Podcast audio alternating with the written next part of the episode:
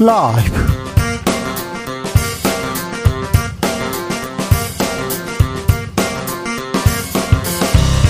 (2023년 1월 9일) 월요일입니다. 안녕하십니까, 주진우입니다.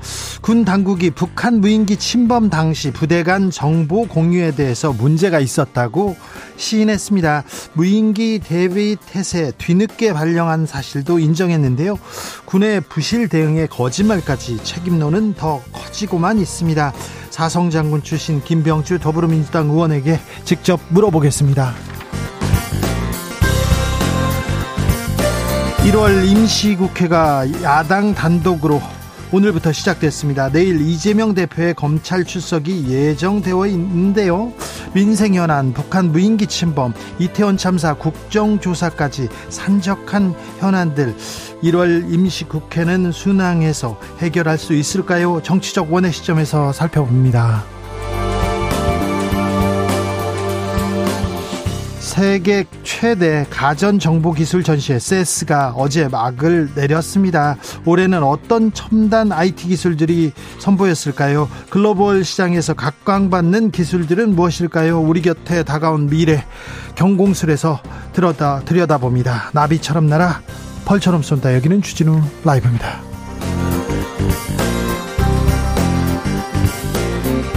오늘도 자중차에 겸손하고 진정성 있게 여러분과 함께 하겠습니다. 오늘 새벽 갑작스런 진동 느끼신 적 있습니까? 그래서 놀라 깨신 분들 계십니까? 인천 강화도 인근 해역에서 규모 3.7의 지진이 있었습니다. 서울, 인천, 경기에서도 흔들림 감지됐다는 내용이 있는데요. 큰 피해는 없었지만 한반도도 지진의 안전지대는 아니다, 이런 생각해봅니다. 그리고 오늘 낮에는요, 미국의 인공위성이 한반도 인근에 추락했다고 합니다. 땅이 흔들거리고 하늘에서 뭐가 떨어지고 참 걱정이 많은데요.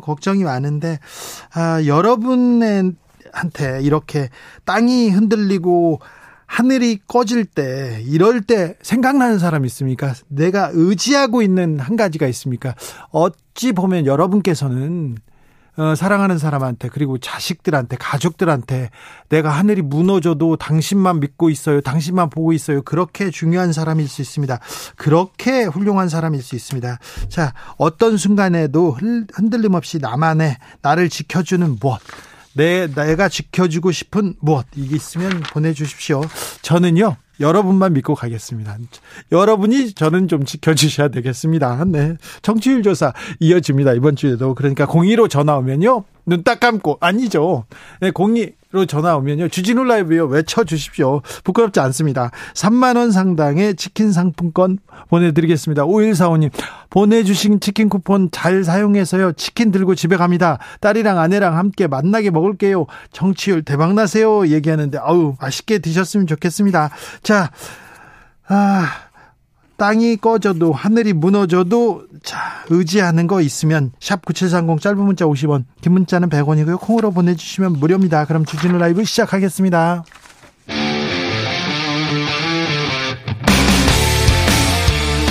탐사보도 외길 인생 20년, 주 기자가 제일 싫어하는 것은?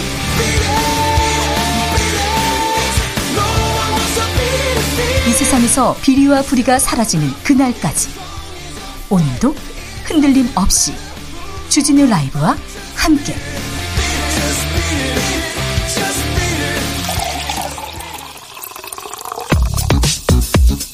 진짜 중요한 뉴스만 쭉 뽑아냈습니다. 주스 정상근 기자, 어서 오세요. 안녕하십니까. 인천에서 지진이 났네요. 네, 오늘 새벽 1시 28분 인천 강화군 서쪽 25km 해역에서 규모 3.7의 지진이 발생했습니다. 최초 자동 분석에서는 규모가 4로 추정이 됐습니다만, 이 추가 분석을 거쳐서 3.7로 조정이 됐습니다. 이 진원의 깊이는 19km로 파악이 됐습니다. 지진계에 기록된 관측값을 토대로 산출하는 흔들림 정도인 계기 진도는 인천에서 4, 서울과 경기에서 3, 강원, 세종, 충남, 충북에서 2로 나타났습니다. 계기 진도 4는 실내에 많은 사람이 흔들림을 느끼고 밤이면 사람들이 잠에서 깨기도 하며 그릇과 창문 등이 흔들리는 정도를 말합니다. 1799님께서 지진 느꼈어요. 새벽 5시쯤에 방에 누워있는데 집이 좌우로 흔들리더라고요. 흔들림 느꼈습니다. 처음 느껴보네요. 불안해요. 얘기하는데 아이고 하늘이 뚫려서 불안하다, 뭐 대처를 못해서 불안하다, 이제 지진까지 납니다. 인천에서 지진이 난 거 들어보지 못했는데요. 한반도 어디도 안전지대는 아닙니다. 네, 인천은 국내에서 디지털 지진계 관측이 시작한 1999년부터 2021년까지 규모 3 이상의 지진이 단 한 번만 발생한 지역입니다. 규모 2에서 2.9 미만의 지진도 5번이 전부였습니다. 한편 한반도와 그 주변 해역에서 규모 3.0 이상의 지진이 발생하기는 새해 들어서 처음이고요. 지난해 12월 1일 이후 약 40일 만입니다. 또한 규모 3.5 이상의 지진이 발생한 것은 지난해 10월 29일 충북 괴산군에서 규모 4.1의 지진이 일어난 뒤 70여일 만입니다. 오늘부터 1월 임시국회가 시작됐습니다. 네, 원내 다수당인 민주당이 임시국회 요구서를 소집함에 따라 오늘부터 30일간 1월 임시국회가 열립니다. 민주당은 이번 임시국회에서 안전운임제 등 각종 민생법안을 처리하겠다라고 밝혔고요. 북한 무인기 침범으로 불거진 안보 위기 사태 등과 관련해서 대정부 현안 질의를 관철시킨다는 방침입니다. 반면 국민의힘은 이번 임시국회는 민주당이 이재명 대표 및 노웅래 의원의 사법 처리를 막기 위한 방탄용으로 규정하면서 협조하지 않겠다라는 입장입니다. 국민의힘은 무인기 침투 관련해서는 필요한 질의는 국방위에서 비공개로 진행할 수는 있다라면서도 이 본회의 대정부 질의는 우리 군의 군사 정보를 공개하는 것이다라고 반박했습니다. 무인기 사건 관련해서 부실 대응 논란은 이어집니다. 네, 북한 무인기가 대통령실 비행 금지 구역을 침범한 사실을 일주일이나 지나서야 확인하는 등 군의 부실 대응이 연일 도마에 오르고 있는데요. 이번에는 대통령실이 있는 용산 일대 방어가 주 임무인 이 경호처 소속의 방공부대도 이 사실을 전혀 몰랐다라는 보도가 나왔습니다. 수도방위사령부도 몰랐다라는 보도가 나왔는데 예? 대통령 경호처까지 몰랐다라는 건데요. 레이더에 탐지가 됐습니다만 모두 몰랐고 또 대응도 못했다라고 합니다. 한편 어제 합동참모본부는 이 전방 1군단과 수방사 간의 상황 공유, 협조에 부족한 부분이 있었다라고 인정을 했는데요. 하지만 이 작전 대비 태세 격상이 늦었다는 지적에 대해서는 필요한 작전 조치는 이미 시행하고 있었다라고 해명했습니다. 하늘이 뻥뻥 뚫렸을 때 탐지도 그다음에 정보 공유도 또 대응도 하나도 제대로 된 게 없어요. 뭐가 어디서부터 잘못됐는지 2부에서 김병주 의원에게 자세히 물어보겠습니다. 나경원 전 의원 지금 국민의힘 당대표에서 거의 맨 선두 쪽에서 달리고 있는 분인데 그런데 대통령실에서 별로 이렇게 좋은 이렇게 기색이 아닌 것 같아요. 대통령실이 매우 강하게 비판하고 나섰어요. 네, 나경원 저출산 고령사회위원회 부위원장은 지난주 이 다자녀 출산 가구에 대한 대출 탕감 정책을 언급했는데요. 그런데 지난 금요일부터 주말 사이에 이 대통령실 관계자들이 잇따라서 이 나경원 부위원장에 대한 비판을 쏟아내고 있습니다. 직접 나서서 얘기하더라고요. 네, 대통령실 안상훈 사회수석이 지난 6일 아예 브리핑을 했는데요. 이 정부 정책 방향과는 무관하고 오히려 윤석열 정부의 관련 정책 기조와는 상당한 차이가 있다라고 공개에 반박했고요. 또 다른 대통령실 관계자는 당대표 선거에 나가겠다는 생각이라면 부위원장직을 그만두고 나가는 게 맞다 이런 말을 하기도 했습니다. 나경원 부위원장은 대통령실의 우려는 충분히 이해한다라면서도 이 정략적 활용은 부적절하다라고 말했는데요. 이 동아일보의 인터뷰에서는 당대표가 돼야지 고령화 문제 해결에 일을 잘하겠더라라면서 이 장관급 자리와 장관은 다르며 이 본인은 공직자가 아닌 민간인이다라는 말을 하기도 했습니다. 정치권의 지지율이 깡패라는 말이 있습니다. 이게 뭐 또 약간 속어인데요. 지지율을 등에 업은 나경원 전 의원은 어떤 선택을 할지, 대통령실은 어떻게 제어할 수 있는지 잠시 후에 저희가 자세히 분석합니다.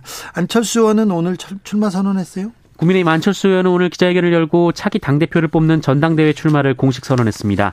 안철수 의원은 총선 압승으로 정권교체를 완성해야 한다라면서 오직 총선 승리를 이끌 경쟁력만으로 당대표를 선택해달라라고 말했습니다. 김기현 의원은 선거 사무실을 개소했는데 뭐 출정식이 대단하더라고요. 대권주자 보는 것 같았습니다. 그 문제도 잠시 후에 이렇게 얘기 나눠봅니다. 인권위에서 이태원 참사 유가족에 대한 2차 가해 문제 조사하기 시작했습니다. 네, 12구 이태원 참사 시민 분향소 인근에서 시위를 벌여온 극우단체의 활동을 방치한 경찰에 대한 진정이 제기돼서 국가인권위원회가 조사에 착수했습니다. 예. 인권위는 신자유연대의 유가족에 대한 모욕, 명예훼손 발언을 두고 이에 대한 경찰의 조치가 적정한지 등을 조사하고 있는데요. 인권위 규정에 따르면 조사 결과는 진정 접수 후 3개월 안에 나와야 하고요. 인권위가 경찰에 내릴 수 있는 조치는 긴급 구제, 시정 권고 등이 있습니다. 유가족협의회가 시민 분향소를 설치할 때부터 집회 신고를 해왔던 신자유연대는 희생자와 유가족을 향해 모욕하고 명예훼손 발언을 쏟아냈습니다. 이로 인해 충격을 받아 호흡곤란으로 쓰러져서 구급차에 실려간 유족들도 있었고요. 심지어 이 참사 희생자를 추모하는 성탄절 미사를 방해하기 위해 현장에서 확성기를 통한 기계음을 낸다거나 야유를 쏟아내기도 했습니다.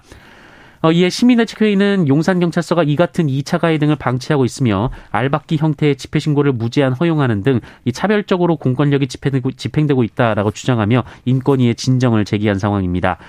인권위의 권고는 법적인 강제력은 없습니다만 이 경찰에 대한 권고가 실효적 조치로 이어질지 주목이 되고 있습니다. 자식을 잃은 부모들이, 가족들이 모여서 원인을 찾으려고 하고 뭐가 잘못됐는지 바꾸려고 이렇게 얘기하는데 그 옆에서 2차 가해를 가하고 있습니다. 유가족을 향한 모욕, 막말이 계속 쏟아지고 있는데 공권력은 어디에 있는지 좀 되돌아봐야 되겠습니다. 선거법 위반 의혹을 받고 있는 창녕 군수가 극단적인 선택을 했다는 보도 나왔습니다. 네, 김부영 이 경남 창녕 군수가 오늘 오전 야산에서 숨진 채 발견됐습니다. 김부영 군수는 오늘 연차를 내고 군청으로 출근하지 않았고요. 이 김부영 군수의 부인이 오늘 아침 남편이 연락되지 않는다면서 경찰에 실종 신고를 했습니다. 경찰은 김부영 군수 위도 그 왼쪽 주머니에서 유서를 발견했는데요. 유서에는 공직선거법 위반 사건 관련해서 결백하다라는 내용이 담긴 것으로 알려졌습니다. 앞서 김부영 군수는 공직선거법 위반 혐의로 불구속 기소돼서 재판을 받고 있었는데요.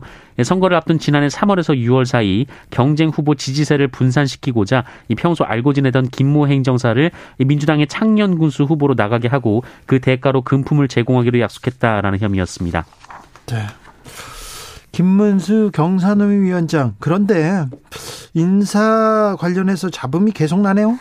네, 경제사회노동위원회에서 노동계와 국회 교류 협력을 책임지는 자리인 이 대외 협력실장이 과거 원전 비리 사건 때 수억 원의 돈을 받아 처벌받은 전력이 있는 사람으로 확인됐습니다. 원전 비리 사건으로 수억 원의 뇌물을 받은 사람이에요? 네, 이윤영 씨인데요. 지난달 29일자로 경산노위 대외 협력실장에 임명이 됐습니다. 처벌을 받았는데요? 네, 박근혜 정부 때인 2013년 이뤄진 부산지검 동부지청의 원전비리 수사단 수사 당시에 한국정수공업 부회장이던 오모 씨에게 3억 원을 받아 챙긴 혐의로 징역 2년에 추징금 3억 원을 선고받은 바 있습니다. 이윤영 씨는 앞서 한나라당 비례대표로 2006년 서울시 의원에 선출된 뒤 이듬해 이명박 대통령직 인수위 상임 자문위원을 맡았고요. 2008년에는 한나라당 부대변인을 지내기도 했습니다. 2012년 대선을 앞두고는 보수 성향의 외곽단체인 국민통합연대 상임대표를 맡던 중 당시 한나라당 대선 후보 경선에 나선 김문수 후보 캠프에서 일했고요. 이 막판에 박근혜 후보 캠프로 자리를 옮겼다고 합니다. 또한 유튜브 채널 김문수 TV에서도 일을 해왔다고 합니다. 이런 분을 처벌받은 게 명확한데 이런 분을 또 실장에다가 높은 자리에다, 대변인도 이상하다는 뉴스 나오지 않았나요? 네, 얼마 전 이 경제사회노동위원회 신임 대변인으로 임명된 최모 씨가 폭행 그리고 개인 비위로 중징계를 받은 사실이 알려진 바 있습니다. 이 최모 씨는 2020년 국가인권위원회에서 재직하고 있었는데요. 당시 택시기사를 폭행한 혐의로 기소돼서 벌금 100만 원을 선고받은 바 있습니다. 인권위에 계시면서 사람을 폭행해요? 네, 이에 인권위가 최모 씨에게 정직 1개월의 징계 처분을 내렸고요. 이후 최모 씨는 법무부로 자리를 옮겼는데 이번에는 하급직 직원에게 특정 업체와의 수의 계약을 종용한 의혹이 제기돼서 지난해 11월 정직 3개월의 중징계 처분을 받은 바 있습니다. 한편 김문수 위원장은 이 대변인 관련 논란이 불거진 직후 어떻게 이런 일이 발생할 수 있느냐라고 격노했다고 하고요. 이 절차상 문제가 없었는지 다시 점검할 것을 지시한 것으로 전해졌습니다. 올드보이들이 돌아온다 이런 얘기 계속 많이 나오는데 왜 하필 이렇게 논란이 있는, 문제가 있는 이런 분만 속속 골라서 쓰시는지 이 인사 어떻게 되는지 계속 지켜보겠습니다. 숨진 빌라왕이 있습니다. 근데 배우의 컨설팅 업체가 있었다는 의혹 제기됩니다. 네, 경찰이 지난 2021년 제주에서 숨진 빌라 오피스텔 임대업자 정모 씨 사건과 관련해서 실제 집주인으로 추정되는 배우 세력을 입건해 수사 중이라고 밝혔습니다. 예. 윤희근 경찰청장은 오늘 기자간담회에서 이 사망한 임대인의 배우가 최근 확인돼서 수사 중이다라면서 유사 사례가 더 있을 것으로 판단돼 이 배우 세력 등을 엄정히 수사하겠다라고 밝혔습니다. 이 정모 씨는 서울 강서구 양천구 일대의 신축 빌라와 오피스텔 약 240여 채를 사들여서 세를 놓다가 2021년 7월 아무런 연고가 없는 제주에서 사망한 바 있습니다. 경찰은 대리인이 위임장을 들고 다니면서 매매 임대 계약을 한 사실을 확인하고 실제 거래 주체가 누구인지 추적해왔는데요. 그 결과 한 컨설팅 업체를 정 씨의 배우로 판단하고 이 전세 사기의 공범으로 입건했다고 합니다. 경찰은 이 컨설팅 업체 관계자에게도 구속영장을 신청하는 방안을 검토 중에 있습니다. 쿠팡에서 일하던 남성이 또 숨진 채 발견됐습니다. 네, 인천 쿠팡 물류캠프에서 일하던 노동자가 숨진 채 발견돼서 경찰이 수사에 나섰습니다. 어제 새벽 5시 13분쯤 인천 서구 원창동 물류캠프 화장실에서 이 노동자가 쓰러져 있다는 신고가 접수가 됐고요. 이 심정지 상태로 심폐소생술 등 응급처치를 받으면서 인근 병원으로 옮겨졌으나 결국 숨졌습니다.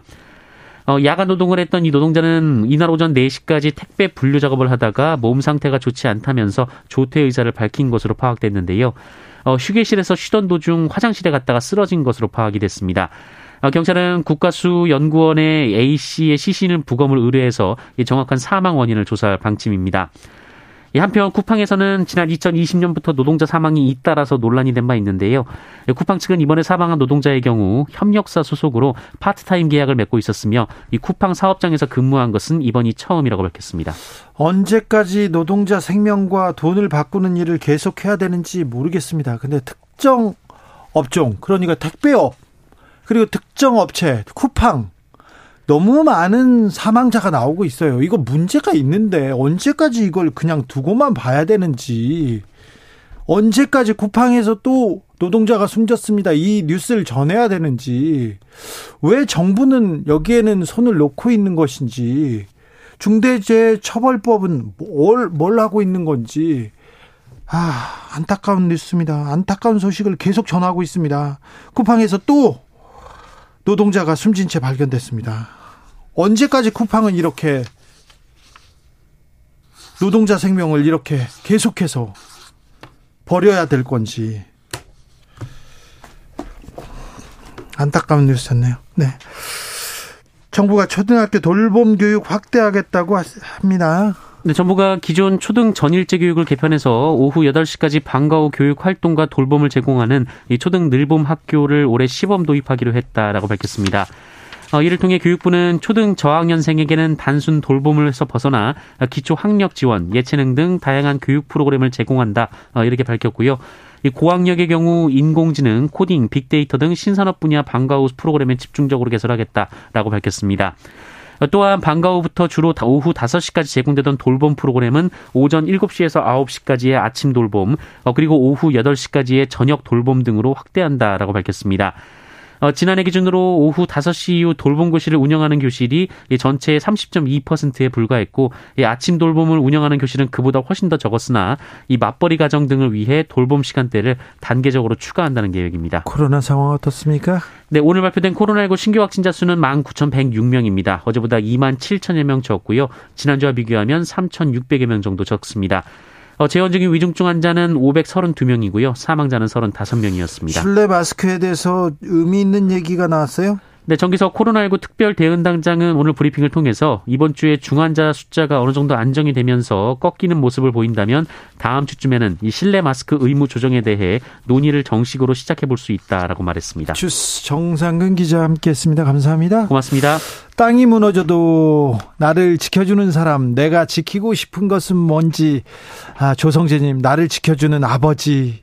히히 했는데 아버지가 언제까지 지켜줄까요? 3100님, 하늘이 무너져도 땅이 꺼져도 걱정 없는 사람, 우리 아들입니다. 아들이 소방관이거든요. 위험한 일, 긴박한 일이 있을 때마다 출동하는 아들, 걱정이 되긴 하지만 그래도 어쩌겠어요. 소방관인 거요. 언제나 믿음직한 아들 응원하는 마음으로 문자 보냅니다. 이 땅에 있는 소방관 여러분들한테 네, 감사하다고 말씀드리고 싶습니다. 아, 최지영님께서는 저는요 안 믿고요, 아무도 안 믿고요, 저와 제 고양이만 믿습니다. 고양이가 지켜주진 않을 건데 어떻게 하죠? 9193님, 목숨 같은 제 차도, 삶의 낙인 택배도 잘 지켜주시는 경비 아저씨 감사합니다. 그 하늘이 무너지고 땅이 무너지는데 경비 아저씨 택배를 지켜줘야 됩니까? 아, 차도 지켜주고요. 1509님, 위급한 순간 생각나는 것이 국가 시스템이면 좋겠어요. 국가 시스템이 잘 이렇게 지켜주셨으면 좋겠습니다. 그런데 요새 좀 불안합니다. 4419님, 저는요 2003년에 이라크에서 군생활을 했습니다. 근처에서 총격이 발생했는데 많이 두려웠습니다. 그때 가장 먼저 생각나는 건 어머니였습니다. 효도해야 하는데 이제는 매번 다투느라고 죄송하지만 그래도 제 중심에는 어머니가 있습니다. 세상에 엄마보다 좋은 게 있나요? 그렇죠. 어머니보다 더 좋은 거는 뭐 없죠. 3425님, 저는요 신랑과 두 아이를 의지하고 있습니다. 네, 두 아이. 신랑이요? 1월 3일에 둘째 출산하고 산후조리원에 있는데요, 조리원 동기 언니가 주진우 라이브를 소개해 주어가지고 듣고 있는데 이렇게 좋은 방송 이제서 알게 돼서 다행입니다. 정치율 조사 좋은 결과 나오길 바랄게요. 3425님, 아무튼 산후조리 잘하시고요, 건강하게 이렇게 나오셨으면 좋겠어요. 아, 둘째 이제 출산했다고요. 76, 아, 그 태교를 위해서 주진우 라이브가 좋다는 또, 아, 그런 또. 7668님께서 저는 재산 목록 1위 저의 2.5톤 화물차입니다. 우리 가족 내 식구 책임져준 애마입니다. 아직까지 큰 고장 없이 잘 달리고 있는데 앞으로도 이 아이만 믿고 쭉 가렵니다. 아이고 참, 네, 큰 고장 없이 건강하게 잘 달려주셨으면 좋겠습니다. 저도 응원하겠습니다. 2494님, 땅이 꺼져도 하늘이 무너져도 주진우 라이브를 듣겠습니다. 아, 감사합니다. 이 난국은 주진우 라이브가 지켜줘야죠. 아, 내가 지켜주고 싶은 주라 끝까지 힘내세요. 아, 이거 주라 응원단이 많네요. 네. 많아요. 감사합니다. 아, 0763님, 바라고 바라던 전화 같습니다. 02로 시작하는 번호 전화였어요. 근데 스팸 전화였습니다. 아무 소용이 없겠지만 스팸 전화에 대고 주진우 라이브를 외쳤더니 깜짝 놀라던데요. 진짜 정치율 조사 저한테 왔으면 좋겠네요. 아유, 봐봐요. 일단 보이스피싱에서는 안전해졌다는 거. 네, 0763님 감사합니다. 아, 교통정보센터 다녀올게요. 이승미 씨.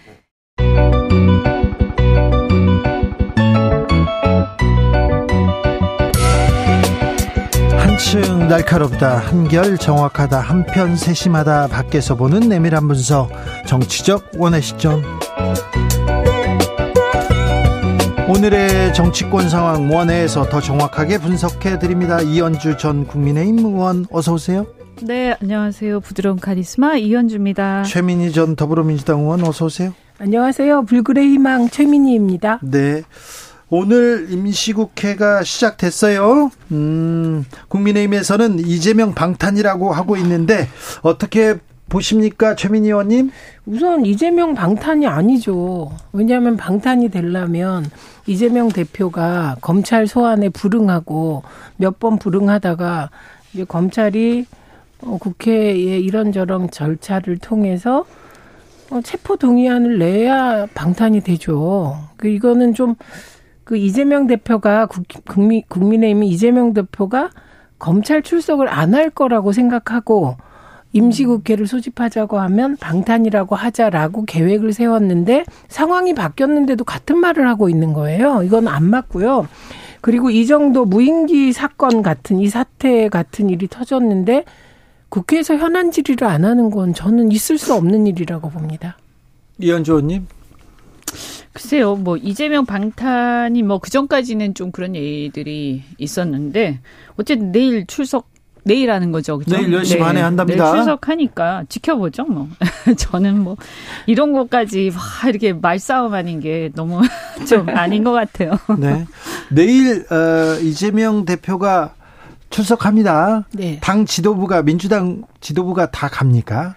그러니까 그 민주당 분위기는 성남FC 건 자체가 이런 걸로 당 대표를 소환하냐, 좀 말이 안 된다고 보는 거예요. 그러니까 만약에 뇌물죄로 기소를 하고 이재명 대표가 돈 10원이라도 받은 게 나왔으면 그 반응이 이렇지 않을 텐데. 돈 얘기는 없어요. 돈은 한 푼도 개인적으로 안 받았다. 오히려 결백이 증명된 것 같아요. 있잖아요. 그러다 보니 제3자 뇌물죄가 성남FC가 제3자니까요. 시민구단이.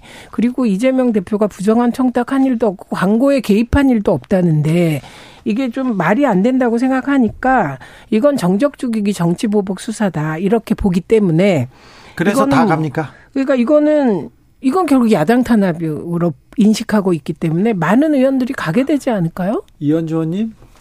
네, 뭐 당 대표가 이제 조사받으러 가니까 좀 힘을 좀 실어주자 뭐 이런 취지인 것 같은데. 네네. 근데 뭐 그렇게 그것이 국민들한테 설득력이 있을지는 잘 모르겠고요. 어쨌든 뭐 여하튼 그래도 출석을 하니까 다행이다 이렇게 생각합니다. 그래요? 네. 네. 그 민주당 쪽에서는 최민희 의원님 사법 리스크하고 당하고는 이렇게 분리해야 된다 이런 얘기도 있었잖아요.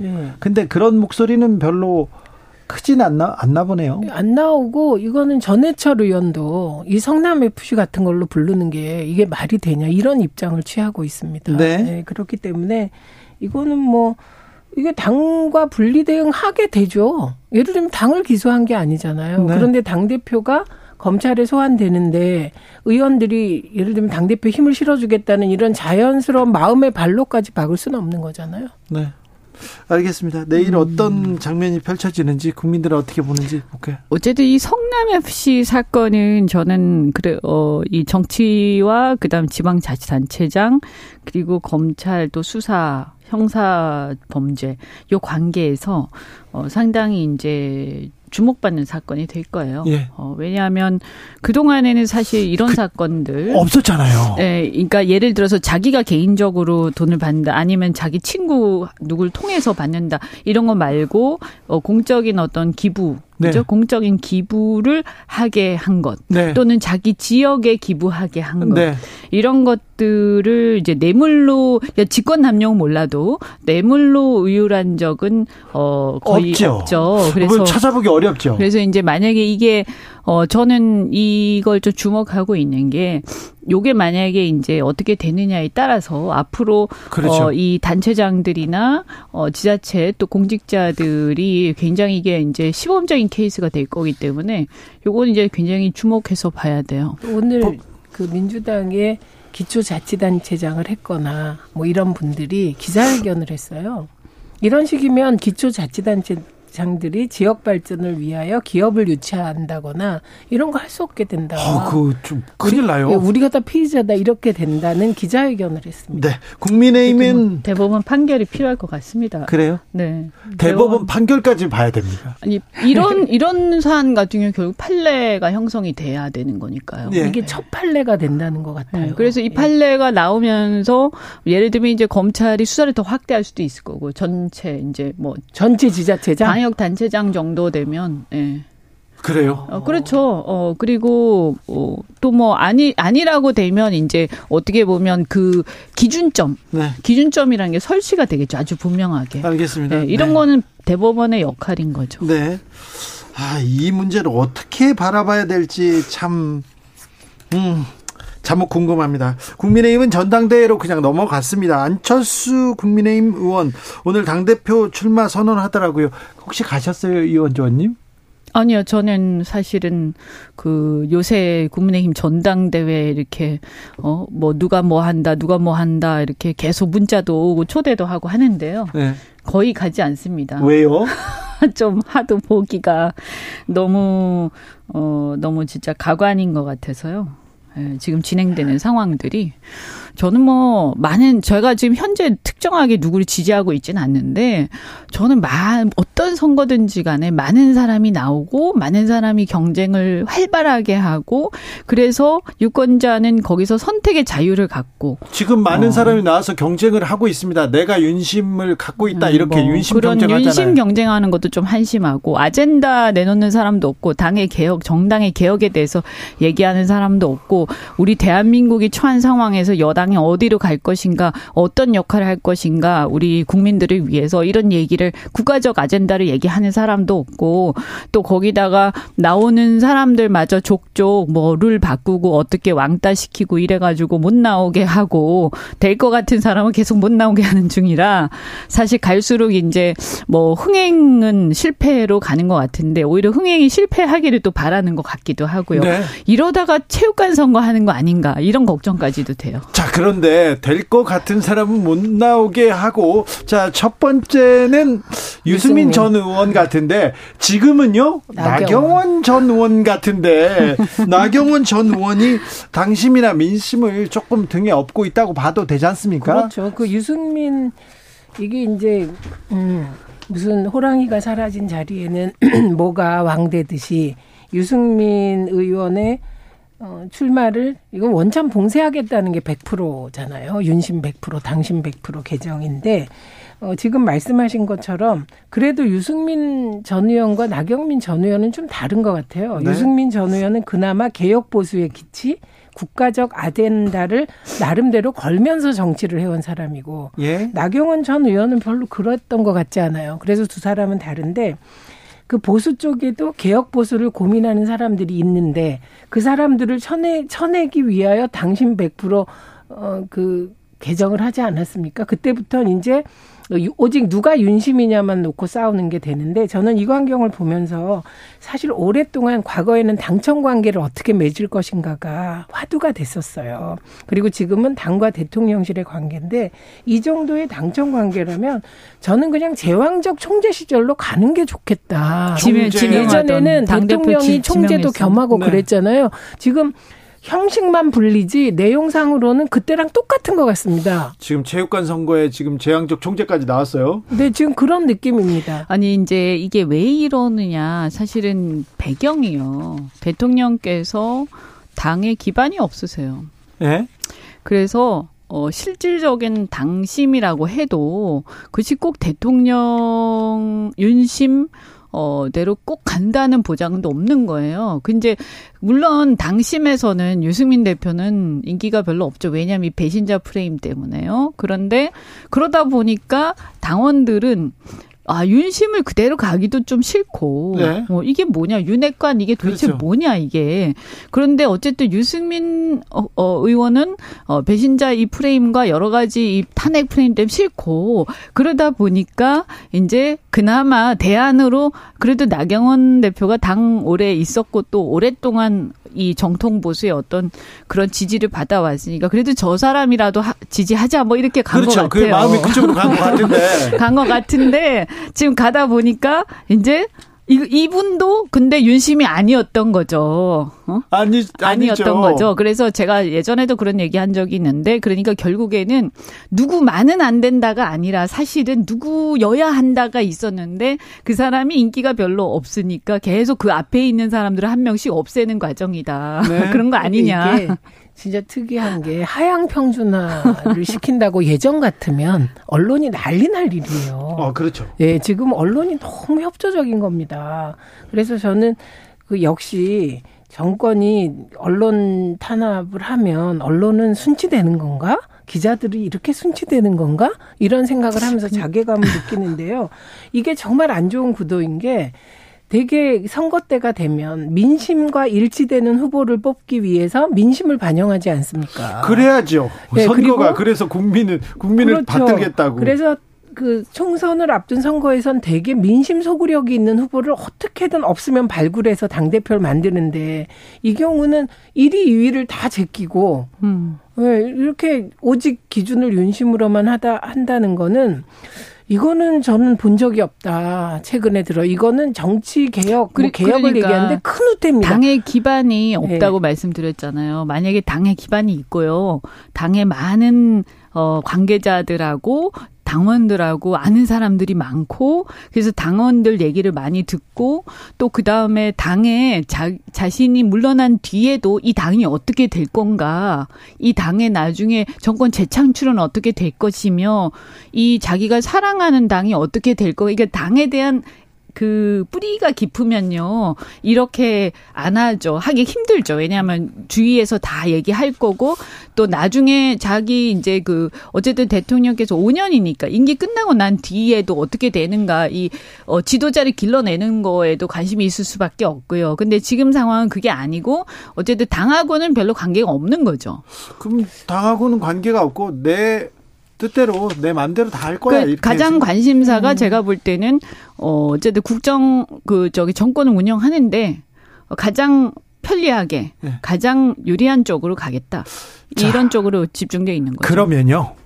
그러면 나경원 전 의원은 어떤 선택을 할까요? 지금 눈앞에 큰 꿈이 지금 대권 가도가 거의 와 있다고 생각할 거 아니에요. 근데 대통령실에서 주말 내내 나경원 전 의원한테 그냥 직접적으로 뭐라고 해야 되는가? 뭘 날립니다. 계속해서 비판하고 이거 안 된다고 하고 그렇게 비판을 날리는데 정말 깜짝 놀랄 일이죠. 그죠? 그 저출산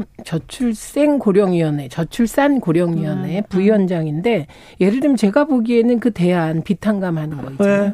그 대안이 못 내놓을 대안도 아니에요. 생각해 보자는 건데. 네, 토론하면 돼요. 개인적인 의견은 있을 수 있는 거죠. 그런데 네. 그거를 빌미로. 실망했다, 뭐 해촉 가능성이 있는 듯 없는 듯 막 이렇게 몰아붙인단 말이죠. 그런데 네.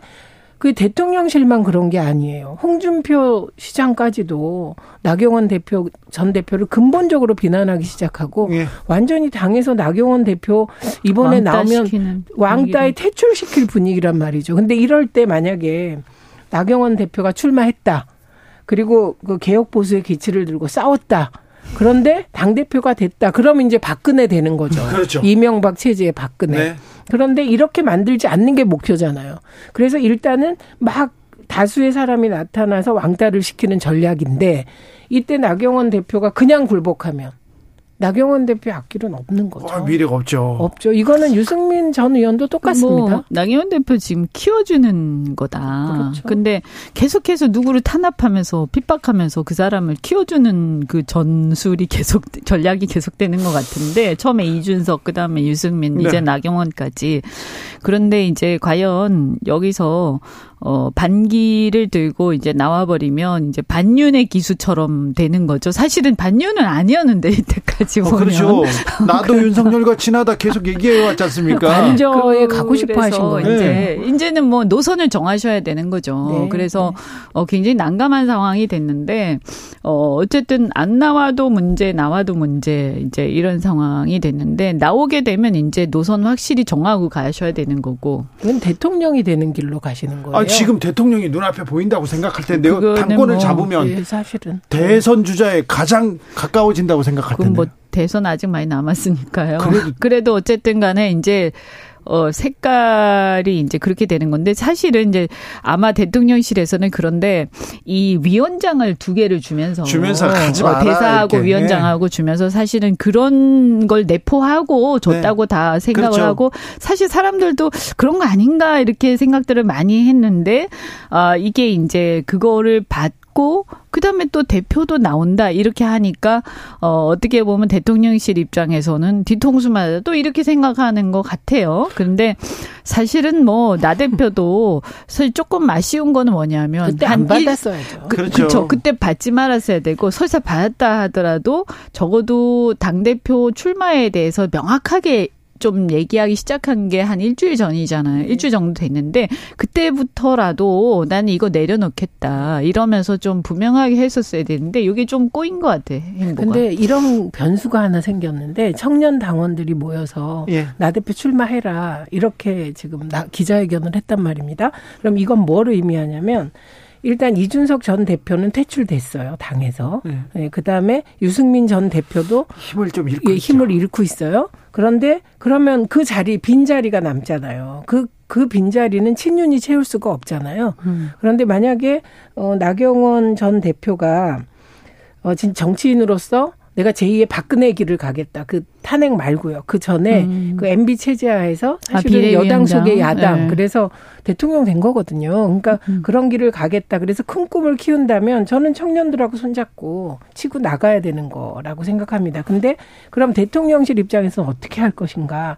저는 만약에 출마 의지를 밝히는 즉시 무지무지한 탄압이 더 들어갈 것 같고 만약에 그게 아니라면 또 다른 딜을 할 수 있겠죠. 어쨌든 서울법대 인맥이니까요. 저 이현주 의원님. 네. 나경원 전 원내대표는 어떤 선택을 할까요?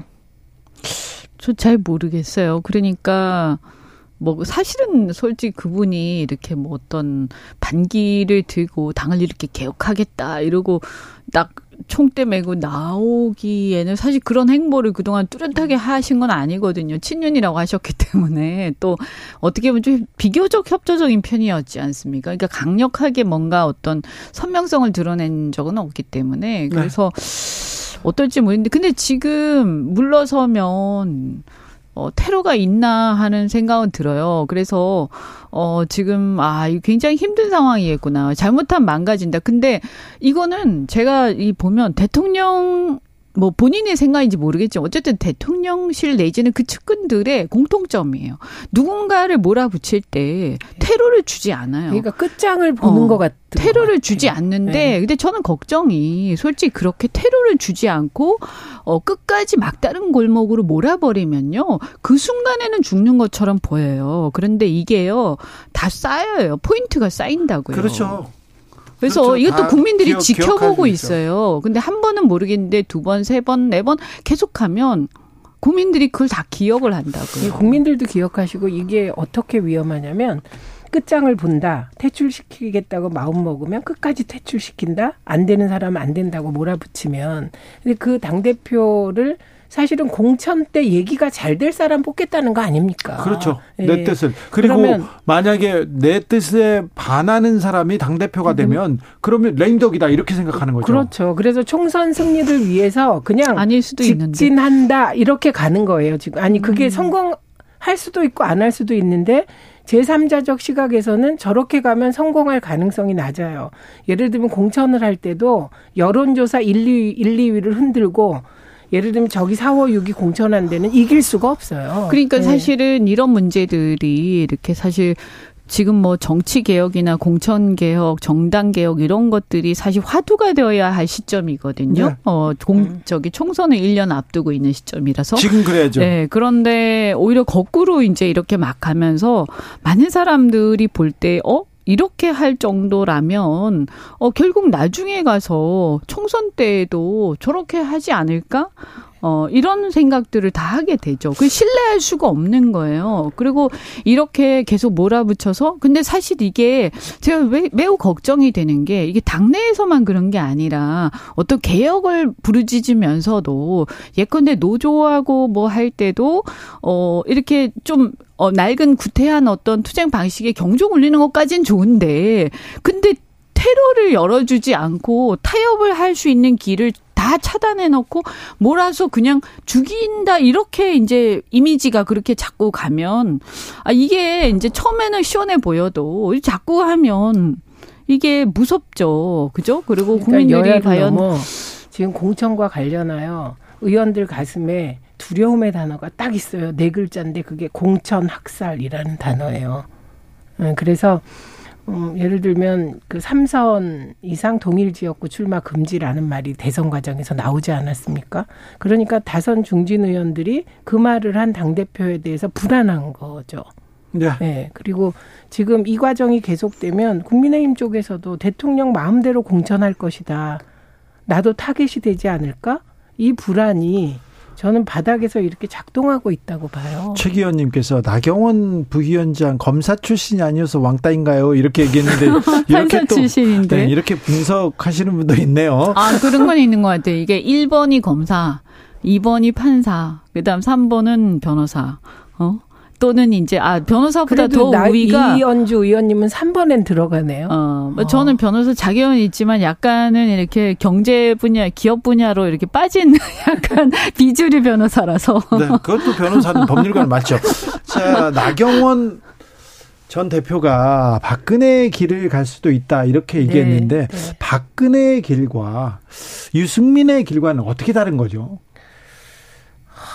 제가 박근혜의 길이라고 얘기한 건 MB와의 관계에서 네. 여당 속의 야당으로 세종시 만들고 그렇죠. 막 이럴 때 정말 합리적으로 대안을 만들면서 잘 싸워서 네. 좋은 이미지를 가진 걸 얘기한 거예요. 네. 근데 유승민의 길은 저는 이 배신자 프레임이 너무 안 받아들여지는 게 그러면 윤석열 대통령은 뭡니까?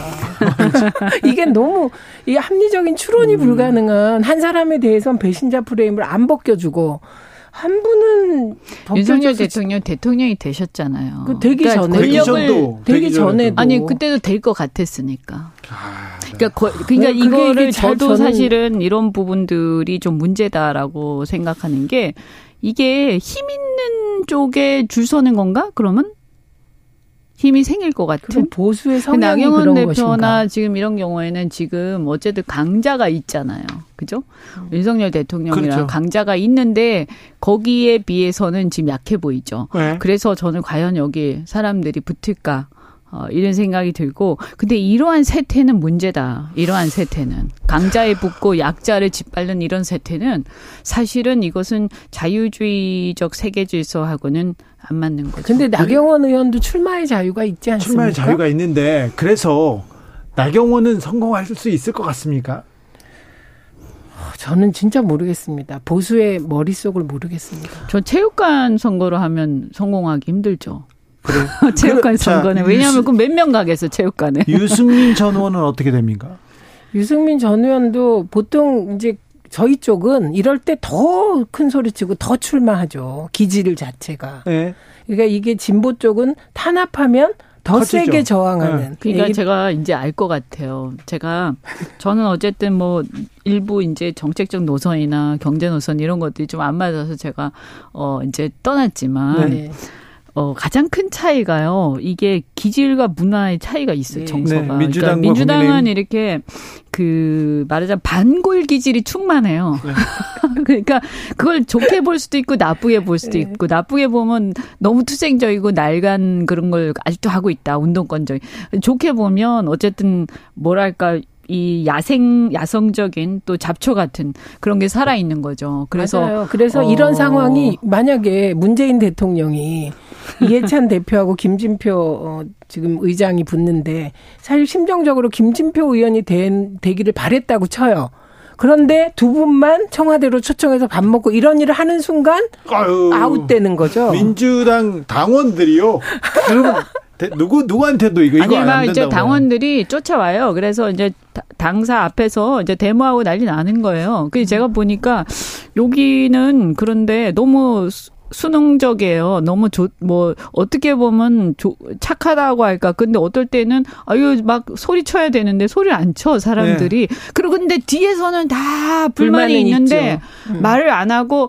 지켜보자 이러고 앞에 나가가지고 뭐 이렇게 데모하고 뭐 이렇게 차 몰고 막 오잖아요. 민주당 같으면 버스 대절에서 와가지고 막 데모하는. 저희가 느낀 게 박근혜 전 대통령 탄핵될 때 그 아예 탄핵 논의에 들어가기 전에 그때 그런 분위기가 있었습니다. 뭔가 불만은 굉장히 많은데 겉으로 표출을 안 해요.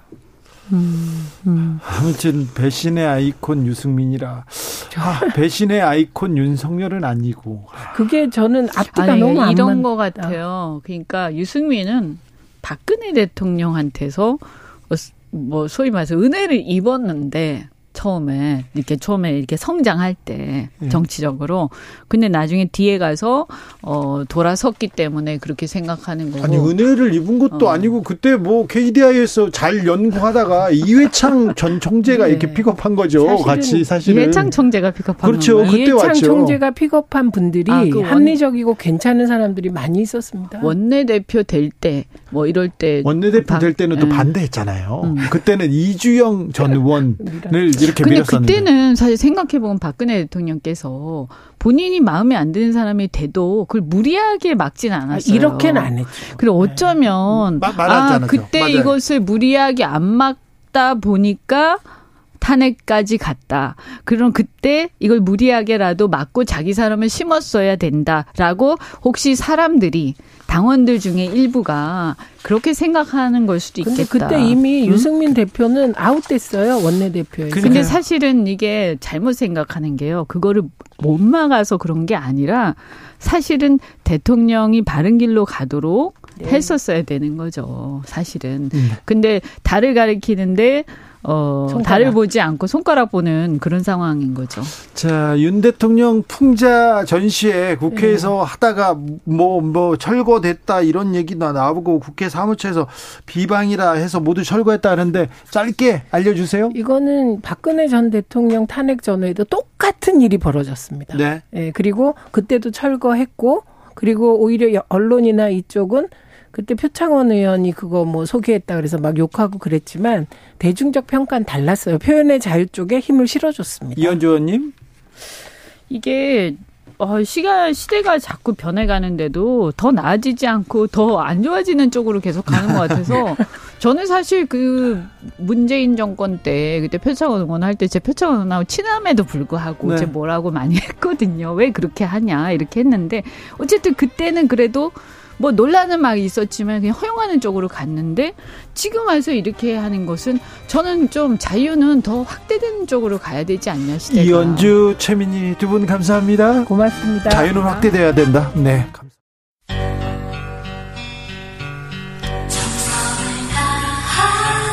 정성을 다하는 국민의 방송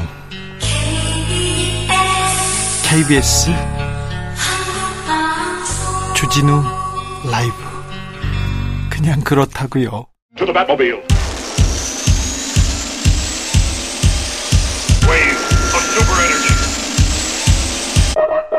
주 기자의 1분. 오늘 국민의힘 김기현 의원이 당대표 선거 캠프를 차렸습니다.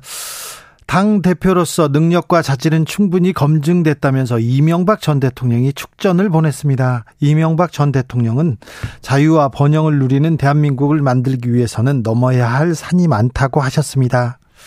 정치인들 특히 대통령이 공적 권력으로 사적 이익을 챙기는 행위가 대한민국 발전을 막는 큰 산이었지요. 그리고 사면복권으로 바로 풀려나는 것도 공정과 상식을 막는 산이었지요. 이 전 대통령 통합과 단결이 무엇보다도 중요하다. 국민 통합을 위해 무엇보다도 당이 먼저 하나가 돼야 한다. 이렇게 말씀하셨습니다. 측근 친척 그리고 특정 지역 인사만 기용하는 인사가 통합을 깨뜨렸죠. 특정 정파 사람들만 사면하는 것도 단결을 해쳤죠. 참 이명박 전 대통령께서 추천하신 사람들 법의 심판을 받곤 했는데 특별히 윤석열 검사가 많이 구속시켰는데 이 정부에 이명박 사람들 정말 많습니다. 윤석열 정부를 이명박 정부 시즌2라고 하는 이들도 있습니다. 그때 그 사람들 그때 그 정책입니다. 쿨하지도 지금 시대와 맞지도 않아 보이는데 말입니다. 윤석열 정부가 MB 정부의 실패를 되풀이하는 일이 없었으면 하는데 걱정하는 사람들 많습니다. 그러진 않으실 거죠? 참 이명박 전 대통령님 벌금은 내고 이야기하시지. 지금까지 주 기자의 1분이었습니다.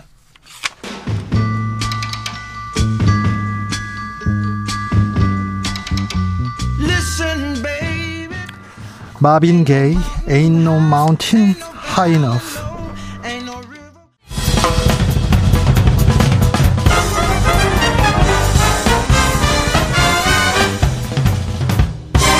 훅 인터뷰. 모두를 위한 모두를 향한 모두의 궁금증 훅 인터뷰.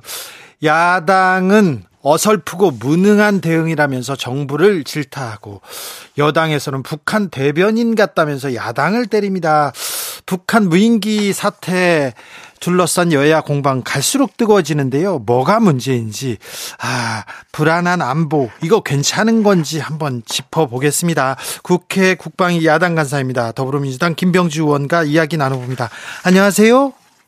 네, 안녕하세요. 김병주입니다. 네, 북한 무인기가 서울까지 왔어요. 비행 금지 구역을 침범했다. 이렇게까지 나왔는데 이 가능성, 친번 가능성 제일 먼저 이렇게 제기했다가 북한 내통설 이렇게 공격받기도 했는데 상황이 어땠습니까 그때?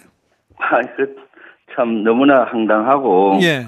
또 분노스럽기까지 했습니다. 사실 저는 39년 동안 군복을 입고 군에 헌신해 왔는데 사성 장군인데요. 네, 제가 저의 삶 자체가 송두리째 무너 그쪽에서 비난하니까 참 어이가 없고 분노스럽기까지 했죠. 밤잠을 못 잤습니다. 아 그래요? 네, 국회의원의 합리적인 이런 의혹 제기라든가 또는 가능성을 하면은. 그걸 받아들여서 할 생각은 안 하고. 그러니까요. 그것의 무능을 마치 다른 걸로 덮으려고 하는 것 아닌가 해서 너무 아쉽기도 하고 서글프기도 네. 했죠. 네. 살다가 뭐 간첩이나 빨갱이 이런 얘기는 처음 들어보셨죠? 네, 그렇죠. 그런 걸 처음 들어봤고 더 서글픈 거는 또 그걸 제기한 신원식 의원이나 또 주호영 원내대표나 이런 분들은 또 오래전부터 알았었거든요. 그래요. 신원식 어떻게 군대 생활을 한지 아시는 분들이 네. 이것을 정치 공세로 해서 하고 있다는 건 너무나 어이가 없었고요. 예. 특히 이번에는 당과 정대가 조직적으로 음모한 거 아니에요, 공작. 예예. 그래서 야 공작 정치가 음모 정치가 이런 거구나 하고 너무나 뼈저리게 느꼈고요. 알겠습니다. 참, 예, 그랬습니다. 내통 김병주 의원하고 지금 인터뷰하고 있습니다. 자, 의원님 그런데 비행 궤적 어떻게 파악하셨어요? 비행 궤적은 국방부에서 국방위가 열렸을 때 보고한 비행 궤적을 가지고 네. 제가 추론을 한 것입니다. 사실 국방위가 열리기 전까지는 저는 국방부 말을 신뢰했고 국방부에서는 서울 북부까지 왔다 갔다 하고 발표를 했었거든요. 예. 그래서 저는 은평구 초입까지 왔다 갔겠구나 하고 저 개인적으로는 생각을 했었는데 네. 국방위가 열려서 보고서를 딱 보는 순간 보고서에 있는 그 비행 궤적을 그려놨더라고요. 지도 위에다가. 예. 그걸 보는 순간에 깜짝 놀랐어요. 서울 북부가 아니라 서울 강북 지역을 거의 다 훑고 간 거예요. 예를 예. 들면은 은평구를 거쳐서 종로 뭐 강진구, 동대문구 뭐 이런 데를 다 가고 남산까지도 내려올 수 있겠다는 가능성을 그 그림을 보는 순간 때문에 알겠더라고요. 그래서 옆에 있던 김영배 의원님은 어이구 우리 지역구가 성북구도 왔다 갔네 이렇게 하면서 하더라고요. 네. 그래서 저는 그것을 그때 그래서 질의를 했었거든요. 예. 비행금지 구역을 왔다 갔는지 했더니 장관은 아니라고 단정을 짓더라고요. 예. 여러 가지 레이더로 봤을 때 그건 확실히 아니다 해서 그래도 의구심이 있어서 국방위가 열린 후에 사무실에 와서 그걸 비행금지 구역을 그려봤거든요. 네. 그리고 비행 계획을 오버랩 시켰죠. 그 국방부에서 보고한 데는 비행금지 구역이나 뭐 감시 구역이나 또는 민간 항로 이런 게 전혀 그려지지 않아 있어서 그걸 오버랩을 시켜보니까 한 대통령실로부터 3.7km, 한남동 간제로부터 3.7km 그려보니까 일부 지나가더라고요. 그래서 네. 제가 그것을 가능성이 있으니까 예. 전 밑에서 검열할 때 이런 것들을 정확히 검열을 해서 보완을 해라는 식으로 했고 단정적으로 얘기한 것도 아닌데 그쪽에서는 공격이 들어오더라고요. 그러니까요. 아팠나 봐요. 그래서 계속해서 그렇게까지 물고 늘어질 것인가 이런 생각도 했는데요. 의원님 그런데요. 네. 비행금지 구역을 침범했다. 이건 군사적으로 어떤 의미입니까? 이것은 아주 큰 심각한 사항이죠. 군사적으로 봤을 때 경호작전의 실패입니다. 예? 대통령을 경호하기 위해서 지상에 또 용산 대통령실감 울타리가 있지 않습니까? 네? 외곽 울타리가 있고 하늘에도 보이지 않는 대통령을 지키는 울타리가 있습니다. 그것이 비행금지 구역이거든요. 네? 그래서 비행금지 구역에 무인기가 들어왔다가 나갔다는 거는 적기가 들어왔다 나갔던 거는 쉽게 얘기하면 지상에 있는 그 울타리에 대통령실 울타리에다가 간첩이 넘어와서 배회하다 갔다는 거랑 똑같습니다. 그러니까 이것은 경호작전의 실패고 안보의 공백이죠. 대통령은 국군 통수권자로서 대통령의 안위와 국가의 안위는 직결되지 않습니까? 그렇죠. 그러니까 큰 심각한 문제라고 봐야 되겠죠. 대통령실에서는요. 비행금지구역이 뚫리긴 했으나 경호구역이 뚫린 건 아니다 이렇게 해명하는데 이거는 어떻게 들으셨어요? 그것은 진짜로 너무나 한심한 얘기고 국민들을 호도한다고 보여집니다. 경호구역은 지상의 설치를 통상하고 경호원들의 활동 범위를 이렇게 설정하는 거고요. 그 하늘에 있는 비행금지구역은 함수관계가 없는 겁니다. 하늘에 비행금지구역이 있지 않아요. 제가 경호법을 다 따져봐도 비행금지구역, 그 경호구역이란 거는 경호원들의 활동 범위를 정하는 거다 해서 통상 한 500m나 뭐 이렇게 정하거든요. 비행금지구역과는 함수관계가 전혀 없는 것인데 지상에 쓰는 거를 상공에 쓴다는 개념이거든요. 그건 안 맞죠. 지상의 울타리보다 비행금지구역이 큰 이유는 공중에서 테러는 비행기나 전투기나 무인기는 속도가 너무 빠릅니다. 네. 그렇기 때문에 지난번에 청와대가 있을 때는 반경 8km가 비행금지구역이었어요. 예. 네. 대통령실 이전하면서 비행금지구역을 3.7km도 줄였는데, 그럼에도 불구하고 지상보다는 넓잖아요. 예. 지상에서는 속도가 느린 반면에 공중 테러는 속도가 빠르기 때문에 비행금지구역을 그렇게 정하는 겁니다. 네. 예. 그래서 그 안에 들어오는 비행기나 비행물체는 바로 격추를 시키게 돼 있거든요. 예예. 예. 그런데 대통령실에서 계속 이렇게 의미를 축소하고요. 그리고 의원님 공격하기도 하고 당 나서서 이렇게 공격하고 그러는데 이 부분은 굉장히 아픈 구석인 것 같아요. 대통령실에서. 네, 그렇죠. 네, 제가 봤을 때 안보 무능을 지금 그냥 뭐 자인하는 거 아닌가 이런 생각도 합니다. 네, 그 정확히 보셨습니다. 실제 비행금지구역에 그 침범이 돼서 즉 무인기가 했다는 것은 경호작전의 실패고 그 불똥이 대통령실로 가는 거니까 어떻게든 처음부터 차단을 하려고 했던 것 같고요. 그러다 보니까 아주 강하게 부인을 했는데 결과론적으로 비행금지구역이 침탈됐잖아요. 예. 그러면은 이것이 대통령실에도 문제가 되는 것이고 네. 또 더 확대되면은 예전에 청와대에 있을 때는 이런 시스템이 잘 구축이 돼 있었는데 네. 용산으로 이전하면서 제가 계속 경고를 했었거든요. 예. 용산은 비행금지구역을 축소하고 또 방공진지 같은 걸 갖추기 어려운 지역이니까 잘 갖추라고 이미 9개월 전부터 국방위에서 주문도 했었고요. 또 그때 그 지적하니까 뭐라고 하던가요?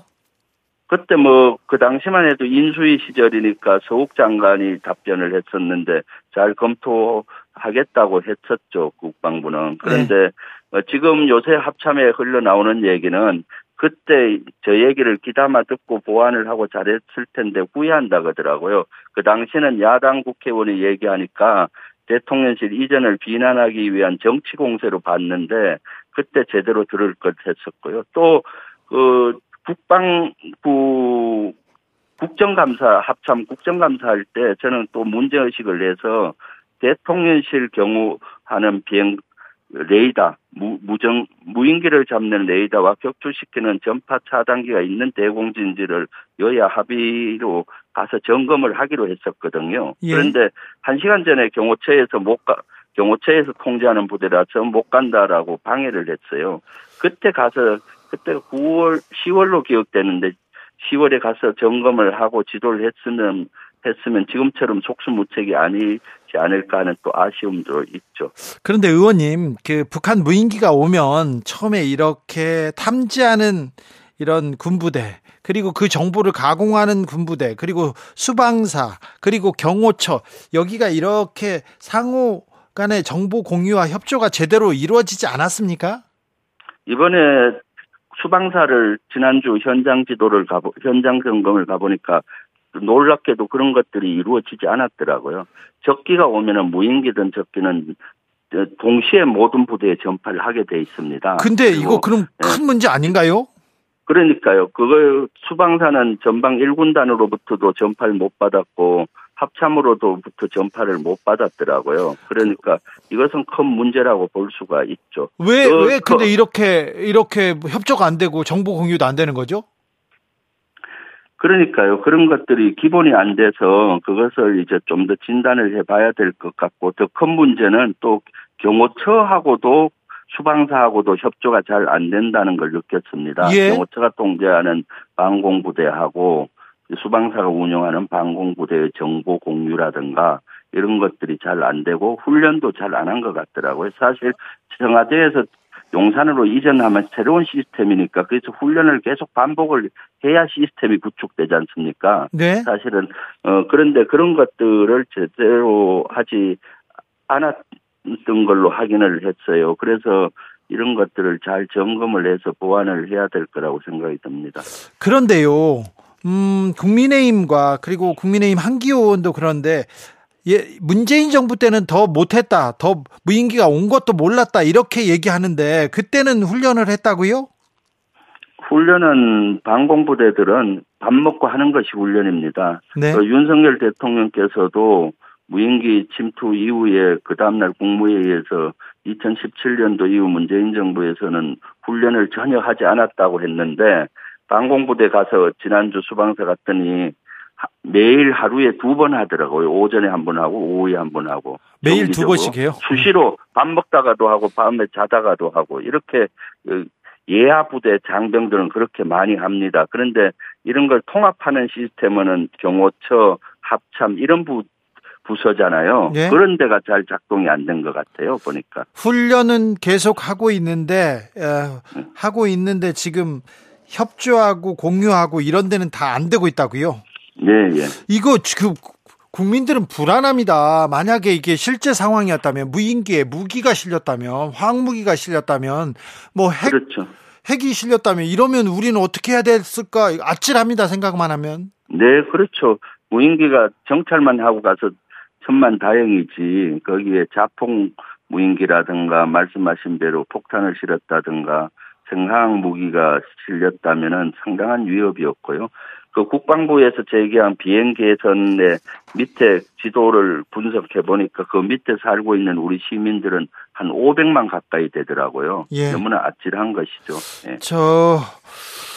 그런데요, 북한 무인기 최초로 탐지한 것도 6분 지나서야 처음 탐지했다고 하고요. 그 다음에 두루미 대응태세 발령까지는 1시간 반 이상 걸렸다고 하는데 이거 어떻게 봐야 됩니까?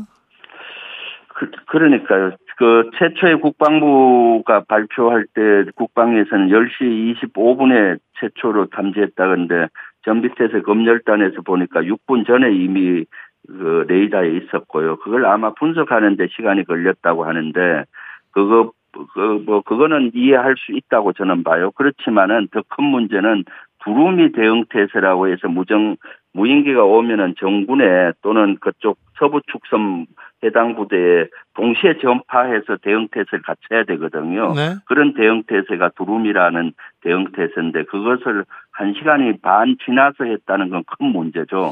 네. 1시간 반이 다 지나가는데. 네.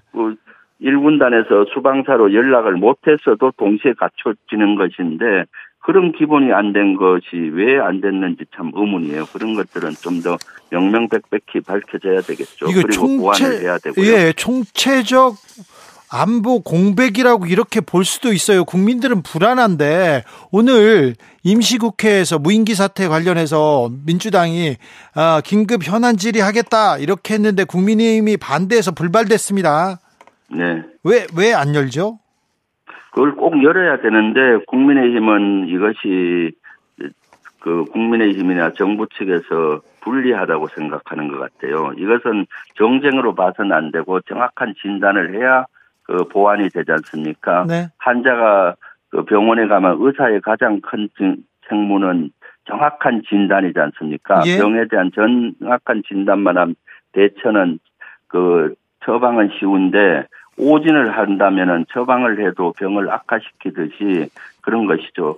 국방위를 열어서 하라고 하는 국방위만 열어서는 확인이 어려워요. 제가 확인해보는 경호처 거는 국방부가 답변할 수도 없는 거고요. 또 이것은 위기관리에 문제가 있기 때문에 안보실에서 어떻게 조치했는지도 확인을 해야 되고. 그런데 본회의에서 질의하면 군사기밀이 네. 북한으로 넘어간다. 주호영 원내대표는 그렇게 주장하던데 이 부분은 어떻게 들으셨어요? 그것은 큰 문제가 없다고 봐요.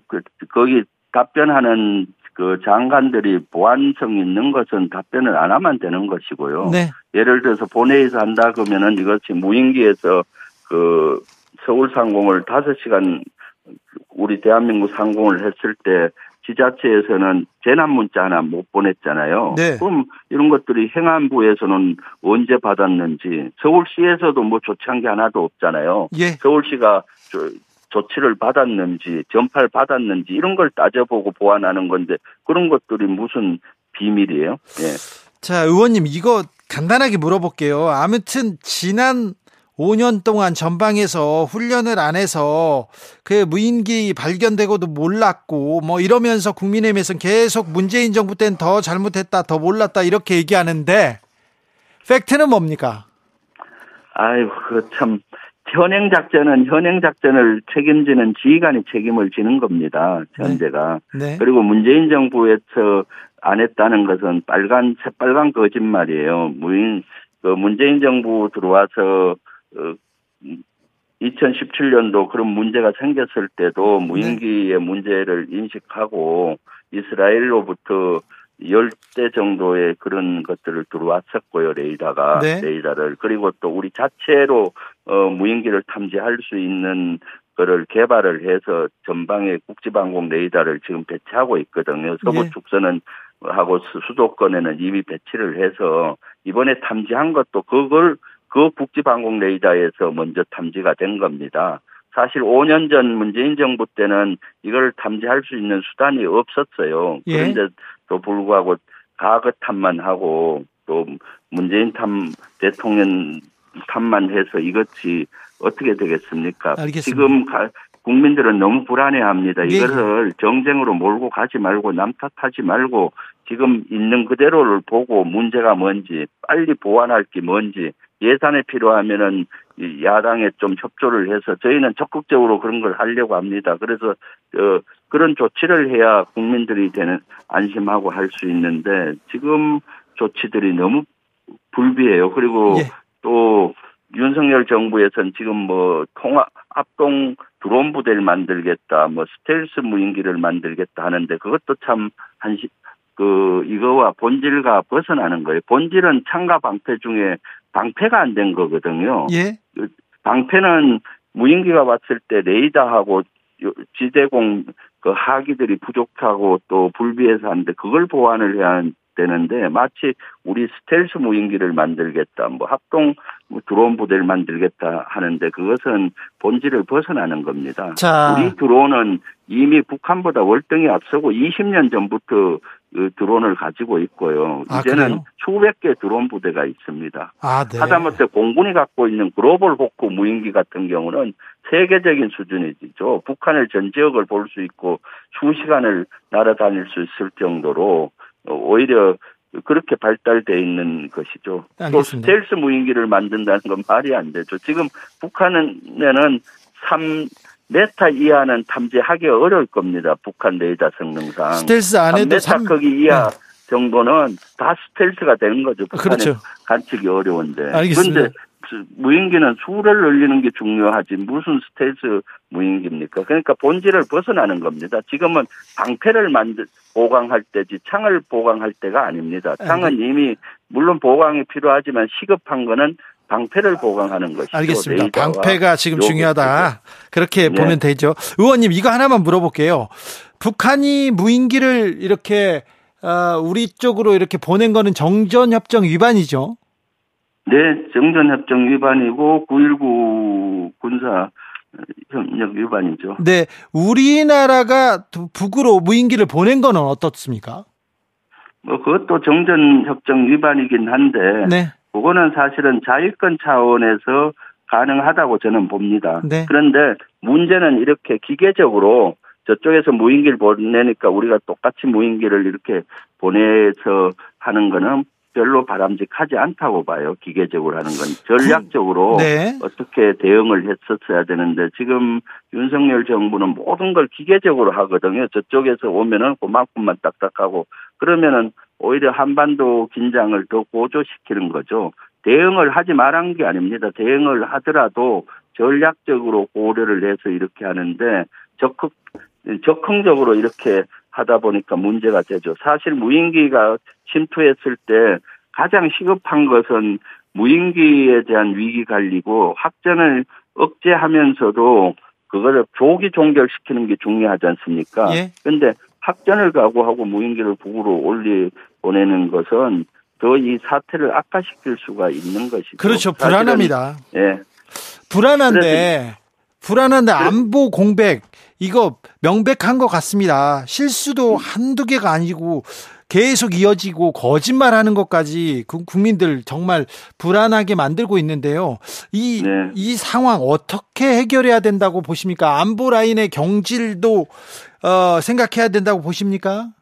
그렇죠. 이것은 안보 라인, 저는 이것이 안보 공백이고 더 세부적으로 얘기한다면은 작전 실패, 경호 실패, 위기 관리 실패입니다. 네. 그래서 작전 실패는 군에서, 경계 실패는 경호처에서, 위기 관리 실패는 안보실 그래 관련 책임자들이 책임을 져야겠죠. 예. 의원님, 이제 그 대통령실이나 국민의힘에서 북한 내통 뭐 간첩 이런 얘기는 이제는 안 하죠. 네, 그런 말은 쑥 들어갔죠. 자, 그런데 신원식 지금 뭐 국민들은 상식적으로 생각하시잖아요. 아, 그럼요. 네. 그런데 신원식 의원이나 국민의힘 쪽에서 그래서 좀 개인적으로 사과 받으셨어요? 아직 못 받았습니다. 아무 얘기도 안 해요? 아직 사과가 전혀 못 받고 있고, 예.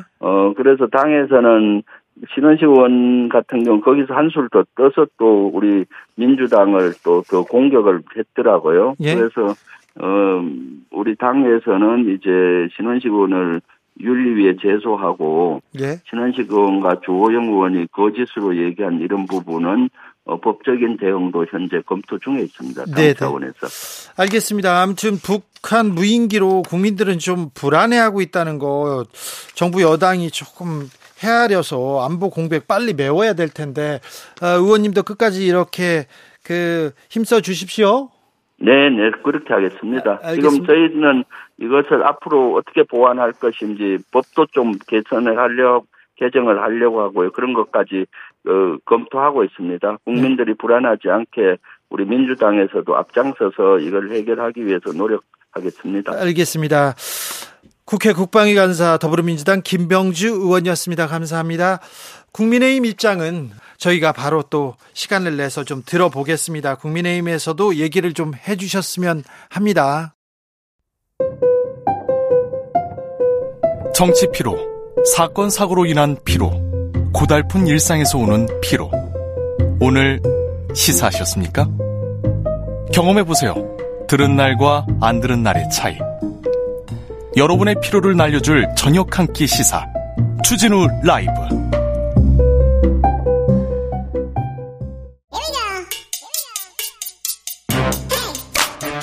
뉴스를 향한 진지한 고민, 기자들의 수다. 라이브 기자실을 찾은 오늘의 기자는 은지옥이요. 시사인 김은지입니다. 오늘 준비한 첫 번째 뉴스부터 가봅니다. 네, 정부가 강제동원 배상 판결 해법에 속도를 내고 있습니다. 네, 토론회도 열렸다면서요? 네, 이번 주 목요일에 열릴 예정인데요. 네. 외교부가 국회에서 열겠다라고 했는데 이게 시작부터 벌써 조금 잡음이 나오고 있습니다. 그래요? 한일 의원연맹이라고 해서, 네. 국회의원들 다 같이 하겠다라는 것이었는데요. 민주당, 정의당, 무소속 의원들이 논의한 바 없고 그게 뭐냐 이렇게 항의를 해서 정진석 의원실과의 공동 주최로 바꿨다라고 합니다. 네.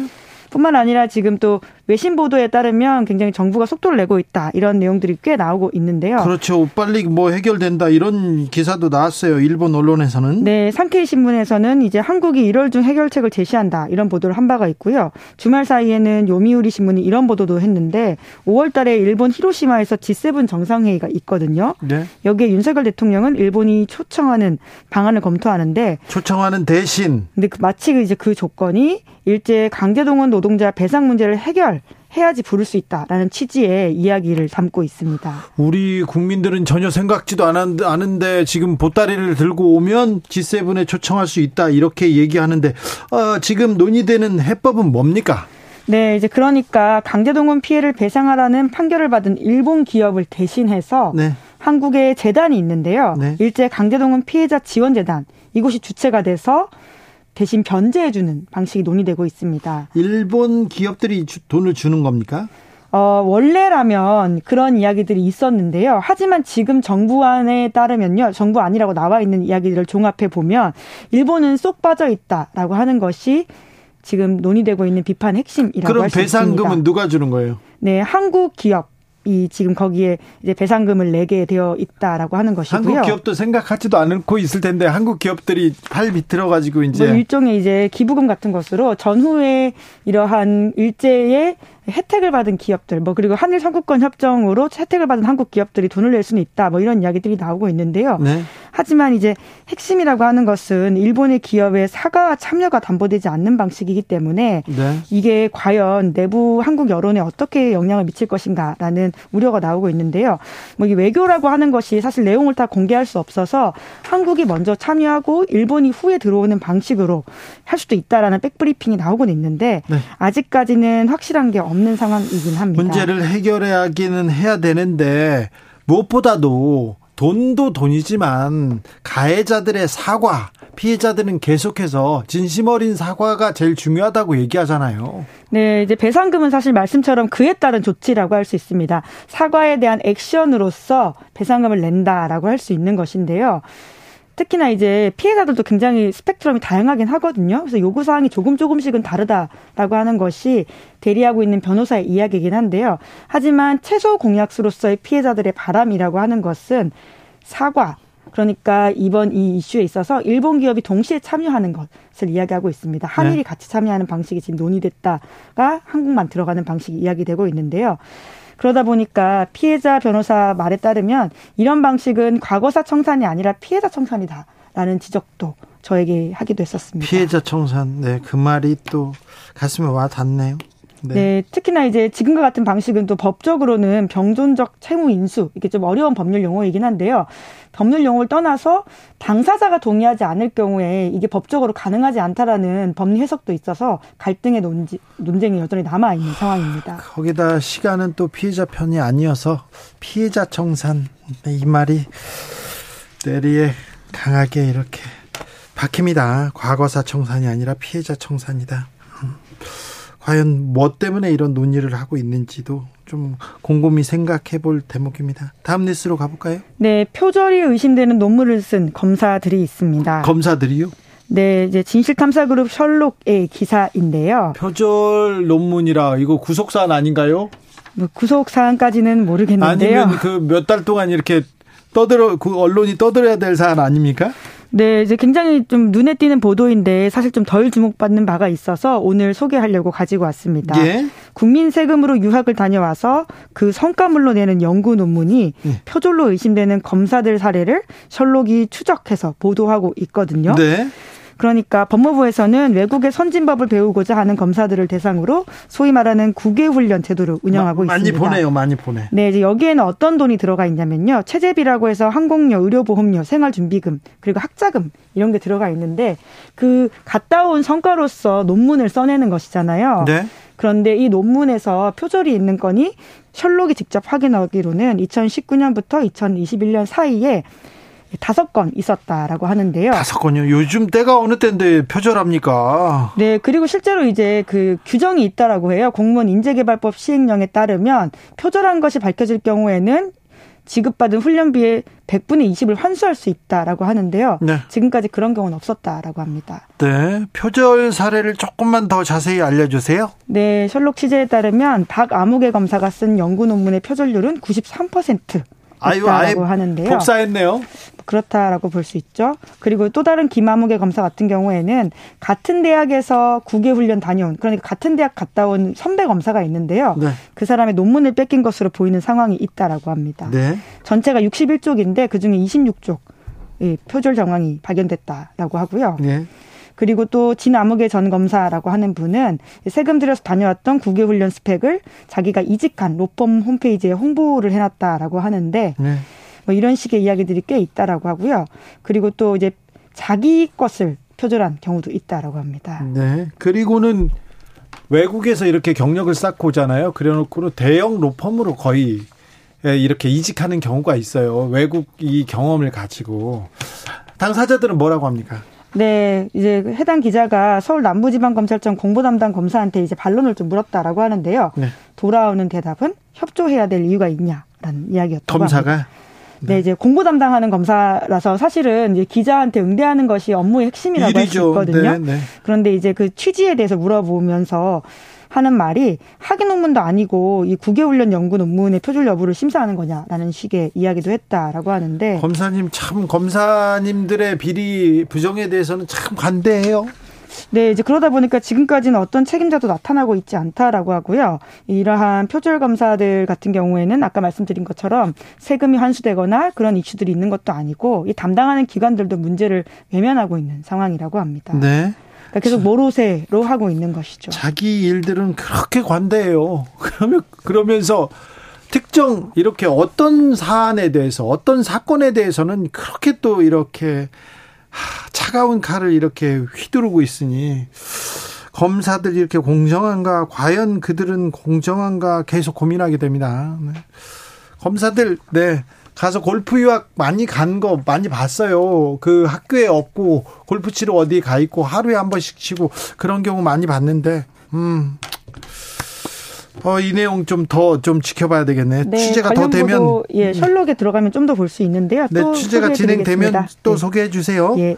다음으로 만나볼 뉴스는요? 네, 15번째 투표 끝에 미국 하원 의장이 뽑혔습니다. 케빈 매카시 드디어 됐네요. 네, 미국 권력 서열 3위. 그러니까 우리가 낸시 펠로시 때문에 좀 익숙한 자리가 됐는데요. 네, 그분이 워낙 오래 있었어요. 네, 게다가 이제 한국에 그 소위 패싱 논란이 있어가지고 또 유명해진 인사이기도 했었습니다. 자, 공화당 케빈 매카시가 하원 의장이 된다. 그러면 어떻게 뭐가 달라지는 건가요? 네, 특히 이제 미국의 바이든 정부는 민주당이기 때문에요. 이제 앞으로 계속 좀 꺼끌꺼끌거리는 상황들이 진행된다라고 볼 수 있는데 네. 이번에 이제 가장 핵심적으로 봐야 될 부분들은 15번이나 투표했다라고 하는 것이거든요. 네. 이게 다른 당이 아니라요. 자기 당 안에서 반란표가 진압이 안 됐다라고 하는 것이 핵심입니다. 공화당 내 극성 우파, 그 극우파들이 계속해서 비토를 케빈 매카시한테 비토를 놨어요. 네, 그래서 그 1859년 이후 164년 만에 이렇게 10번 이상 투표한 게 처음이 있을 정도로요.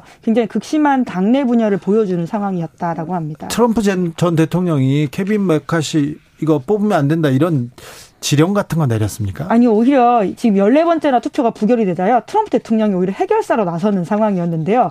좀 해줘라라고 전화를 해가지고 상황이 좀 바뀌었다라고 합니다. 그래요? 네. 워낙 이제 극우적인 성향을 드러내고 있는 그룹이다 보니까 여러 가지 문제점들이 있었는데요. 오히려 이 매카시 의원 같은 경우에는 친트럼프 인사다 이런 이야기도 있었는데 그럼에도 불구하고 극우 인사들이 원하는 이슈를 들어주지 않으니까 계속 그렇죠. 부결시킨 겁니다. 친트럼프임에도 불구하고 이 사람도 우파인데 더 우파해야 되는, 더 강성해야 돼 그러면서 저 수박 아니야 계속 이렇게 해가지고 지금 여기까지 온 거예요. 그런데 좀 정치권 더 분열될 수 있겠어요. 네, 이제 정치적 양극화라고 하는 게 사실 요새 모든 나라들이 겪고 있는 이슈이긴 한데요. 네. 미국에서는 이 정도의 혼란이 일어났기 때문에 굉장히 좀 눈에 띄고 좀 다른 나라에게도 주는 충격 같은 것들이 있다라는 생각에 좀 소개하려고 가지고 왔는데요. 네. 앞으로도 아무래도 강경파에게 빚지고 당선이 됐기 때문에 운신의 폭이 좁다 이렇게 볼 수도 있는 상황이고요. 그렇게 되면 협치라고 하는 것은 좀 더 어려워질 수밖에 없는 상황으로 번질 수도 있는 것입니다. 아이고 머리야. 정치가 한국도 미국도 머리 아프게 하네요. 기자들의 수다 시사인 김은지 기자 함께했습니다. 감사합니다. 네, 고맙습니다. 교통정보 알아보고 오겠습니다. 이승미 씨.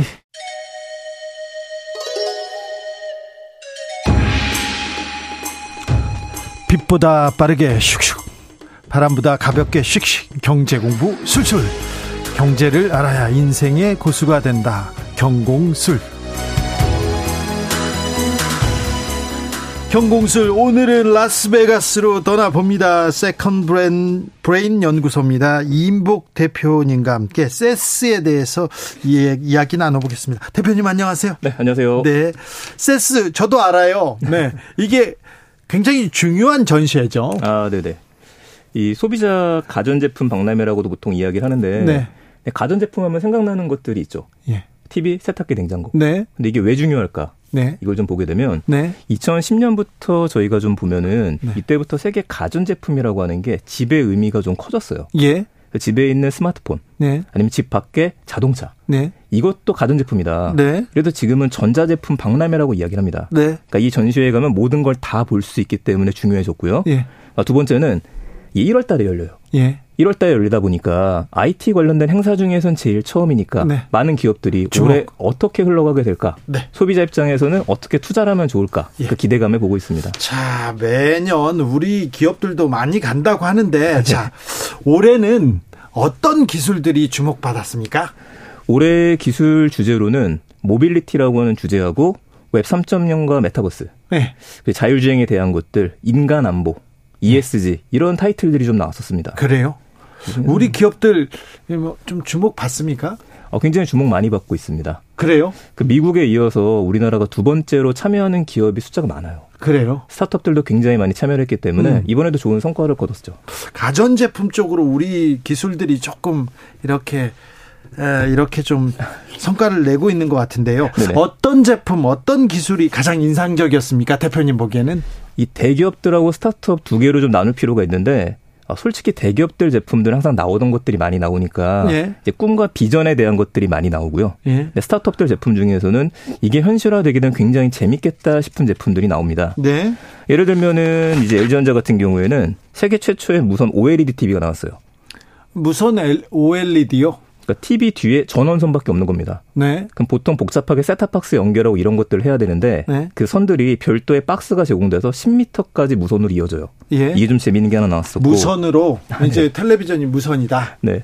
모빌리티 쪽에서는 BMW가 좀 재미있는 게 나왔어요. 예. BMW에서 iVision D라는 게 나왔는데 이제 컨셉카입니다. 지금 나오는 건 아니고요. 예. 일단 차량 전반이 다 디스플레이로 되어져 있고요. 예.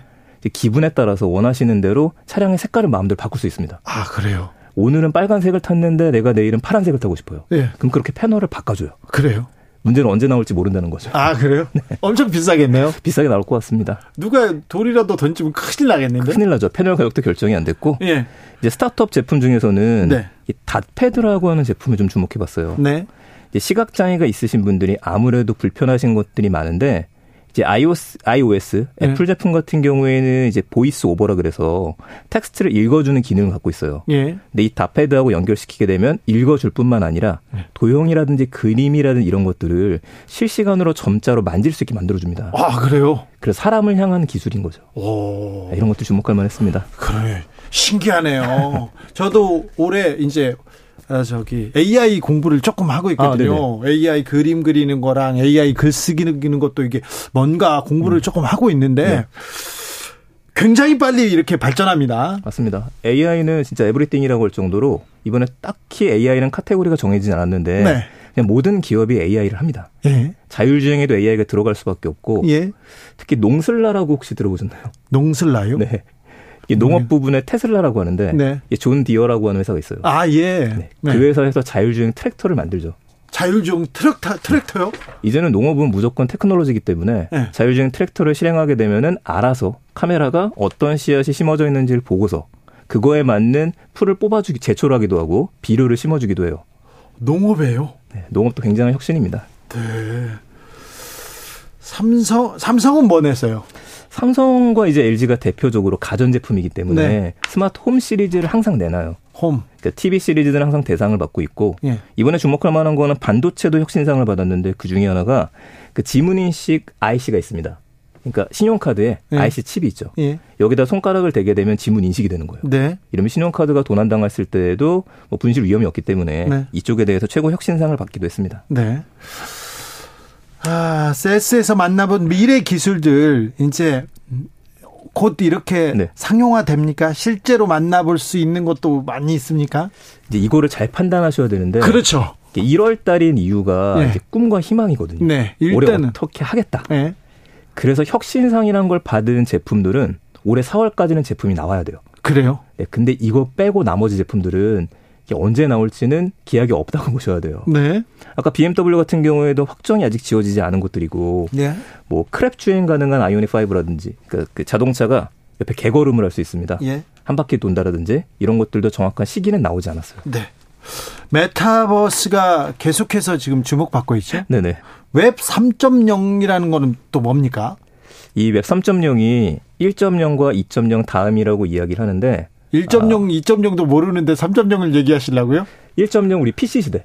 예전에 천리안 나우누리 그 시절 한번 생각하시면 되고 네. 2.0은 이제 스마트폰으로 됐던 모바일 시대를 생각하시면 됩니다. 지금이네요. 지금이요. 네, 3.0은요? 3.0은 이제 블록체인이 들어가는 세상을 이야기를 하는데 네. 여기 핵심이 누군가 우리 커뮤니티에 참여했으면 정당하게 보상을 해줘라. 이걸 이야기를 합니다. 예. 예를 들어 주진우 라이브 지금 듣고 계신 많은 분들이 계시는데 네. 이 시청자분들한테도 열렬히 참여를 해주시고 댓글을 달아주시게 되면은 우리 가족이죠. 오히려 슈퍼챗을 드리는 거예요. 아, 오히려? 받는 게 아니라. 네. 이런 쪽으로 성장하는 가도를 달리는 게 웹3라고 보시면 돼요. 아, 그래. 네. 서로 소통하고. 맞습니다. 네. 여기서 핵심이 커뮤니티죠. 커뮤니티. 윤석열 정부에 필요한. 네. 메타버스는 또 어떤 키워드를 가지고 돌아왔습니까? 메타버스는 이제 해마다 나오는 키워드인데 이제 네. 작년에도 메타버스가 한번 붐이었었죠. 네. 작년 같은 경우에는 CES가 제대로 열리지 못했습니다. 예, 코로나 때문에. 네, 하이브리드로 반쪽짜리이기 때문에 예. 그때는 역시 이런 것들이 나올 거다가 많았었고 네. 올해는 좀 더 구체화되고 실질적인 것들이 많이 나왔어요. 구체적으로 실질적이라고 하면? 대표적으로 롯데 같은 경우에는 버추얼 스토어를 만들었습니다. 면세점을 4층짜리를 만들었고요. 10층 중에서. 그래서 버추얼 스튜디오를 VR을 쓰고 나면은 그 안에 나의 아바타가 들어가서 네. 제품을 실제 구매까지 할 수 있는 것들. 아, 그래요? 네. 여러 명하고 쇼핑도 이제 이렇게 해요? 그렇죠. 앞으로 바뀔 거다. 네. 그걸 보여주는 미래였었고 촉각 슈트가 좀 많이 나왔어요. 우리 VR을 다룬 영화들을 보게 되면은 가상세계를 제대로 느끼려면 보는 것뿐만 아니라 만질 수 있어야 됩니다. 그 대표적으로 그 햅틱 X라고 하는 제품이 나왔는데 이 장갑을 끼고 만지면 자동차가 단단하게 만져지고 갈대를 만지면 휘어지는 것도 느껴지고요. 아니 이게 안경 끼고 네네. 이렇게 들어가면 정말 진짜 보는 것 같은데 네네. 이제 만질 수도 있다고요? 그렇죠. 만질 수 있어야지만 사실 만질 수 있는 인터넷이 메타버스이기 때문에 네. 그쪽에 대한 것들이 계속 기술이 나오고 있는 것들입니다. 네. 또 후각도 중요한 내용이라서 네. 이번에 나온 제품 중에는 OV라는 회사가 웨어러블 디바이스를 만들었어요. 예. 그래서 그 안에서 캠핑장에서 마시멜로를 구우게 되면은 그 냄새까지 맡을 수 있게 예. 보다 직접적인 것들이 굉장히 많이 나왔습니다. 네. 이런 거 성인 용품 그런 데서 비약적인 발전을 할 것 같은데요. 비약적으로 나올 겁니다. 네, 그럴 것 같습니다. 네. 그렇군요. 메타로 사명을 바꿨던 그 페이스북은 좀 실적이 안 좋은 것 같은데 이분들은 그 페이스북이 메타 관련된 네. 사업을 하려고 지금 이름까지 바꾼 거죠. 네, 맞습니다. 근데 뭐가 잘 안 되는 거죠? 아무래도 메타버스 전체적으로 똑같은 얘기인데 메타버스가 전 세계적으로 관심을 받게 된 가장 큰 이유가 이제 코로나 때문이에요. 예. 코로나 때 만날 수 없는 상황이다 보니까 관심이 갔었는데 지금 엔데믹 상황이 됐죠. 네. 이렇다 보니까 그거에 대한 기대가 약간 빠져 있는 상태입니다. 아, 네. 제품들이 나와도 이걸 그래서 우리가 어떻게 쓰라는 말이냐. 네.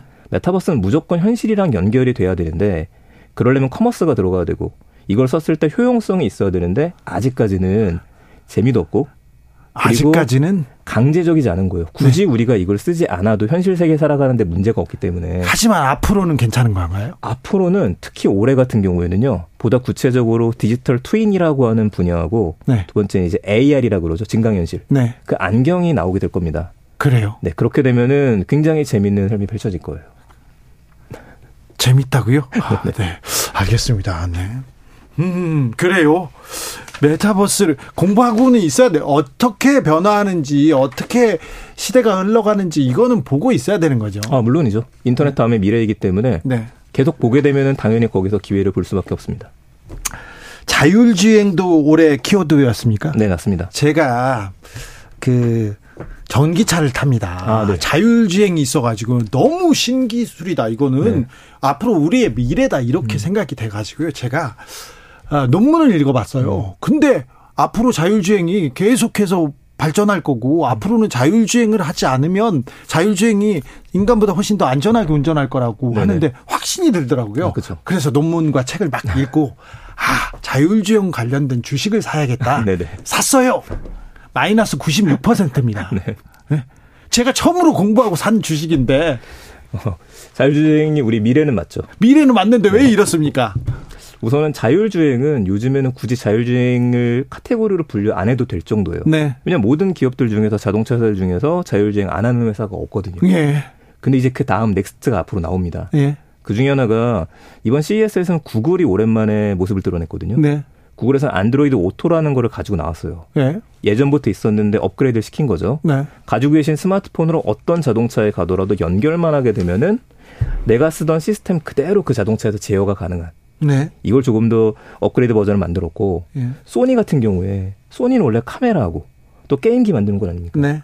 여기서 2021년에 우리가 자동차 내부 인테리어 같은지 이런 인포메인트 시스템을 만들겠다라고 예. 선언했는데 이번에 자동차 아예 가지고 나왔어요. 그래요? 소니가 혼다랑 합작을 합니다. 예. 그래서 아필라라고 하는 자동차 가지고 나왔는데 여기서 한마디로 그냥 달리는 게임기라고 생각하시면 됩니다. 예. 자율주행이 되게 되면 사람들이 그 안에서 뭘 할 수 있을까? 게임하라고? 지금 많은 기업들의 고민은 거기에 있어요. 이제는 자율주행까지는 가고 그럼요. 이제 차에서 쉬고 뭐 다른 거 해야 된다. 벌써 그걸 지금 생각하고 있군요. 그래서 많은 기업들의 지금 시선은 그 안에서 제공할 수 있는 가치들. 네. 이걸 인포테인먼트라고도 하고 엔터테인먼트라고도 하는데 그래서 아마존도 이쪽 시장에 뛰어든 거고 모든 회사들이 지켜보고 있는 겁니다. 자율주행 다음으로 우린 가고 있죠. 그렇습니까? 네. 아, 이런 공부는 해야 되겠네요. 조연수님께서 존 디어, 아우, 로봇이요. 잡초도 뽑고 장난 아닙니다. 그렇습니까? 네, 맞습니다. 잡초를 구분한다고요? 그러니까 이쪽도 지속 가능한 이제 인간에 대한 얘기랑 같이 얘기해 드리는데, 네. 결국에 우리 인건비 문제도 그렇고, 네. 일할 사람도 부족할 수밖에 없기 때문에, 이쪽은 자동화가 반드시 필요한 부분입니다. 네. 그러니까 트랙터가 자율주행뿐만 아니라 잡초도 뽑고 알아서 다 하기 때문에, 네. 집에서 게임을 하듯이 경작을 하게 되는 의미예요. 네.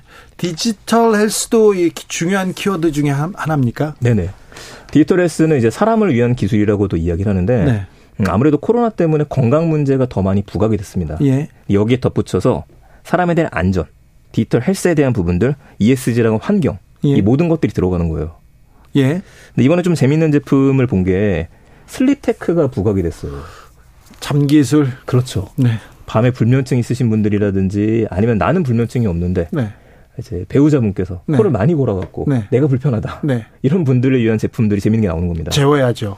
그중에 하나가 국내 회사가 만든 제품이 있는데 코를 골면은 베개가 움직여요. 아, 베개가 움직이면 네. 그래요? 네, 원래 옆에서 코 고는 분들이 있으면 옆에 밀잖아요. 네, 아니 그리고 또 이렇게 고개를 이렇게 좀 옆으로 눕히면 맞습니다. 괜찮다고 하잖아요. 네, 그 부분에 대한 개선도 되고 그냥 잠만 자면은 숨소리를 통해서 이분이 푹 주무시는지 아닌지 이것까지 진단할 수 있는 것들이 나와서 베개가요? 네. 그래서 우리 헬스에 대한 테크가 잠자는 것까지 영역으로 좀 나오게 됐습니다. 네. 아, 그래. 그 기술 굉장히 좀 각광받았을 것 같은데요. 네, 이미 우리나라에서 지금 시판하고 있는 제품입니다. 시판한다고요? 네, 판매하고 있어요. 가격은 비쌉니다. 가격은 비쌉니까? 네. 아, 네. 얼마나 합니까? 이 가격이 한 80만 원대? 아, 그래요? 네, 그 정도까지 올라갔고. 네. 뭐 이거 외에도 로봇 기술도 이번에 많이 나왔었어요. 그래요? 로봇도 이제 사람을 도와줄 수 있는 로봇에서 네. 우리가 입을 수 있는 웨어러블 로봇이라고 이야기를 하죠. 네. 네 그럼 웨어러블 로봇을 입게 되면은 평소 내는 힘의 3배 이상의 힘을 낼 수 있다라든지. 근데 그것도 앞으로 보험과 연관이 되게 되면은 네. 이제 걷는 게 불편하신 분들 네. 이런 분들을 위한 제품들이 올해 많이 보게 될 것 같습니다. 네.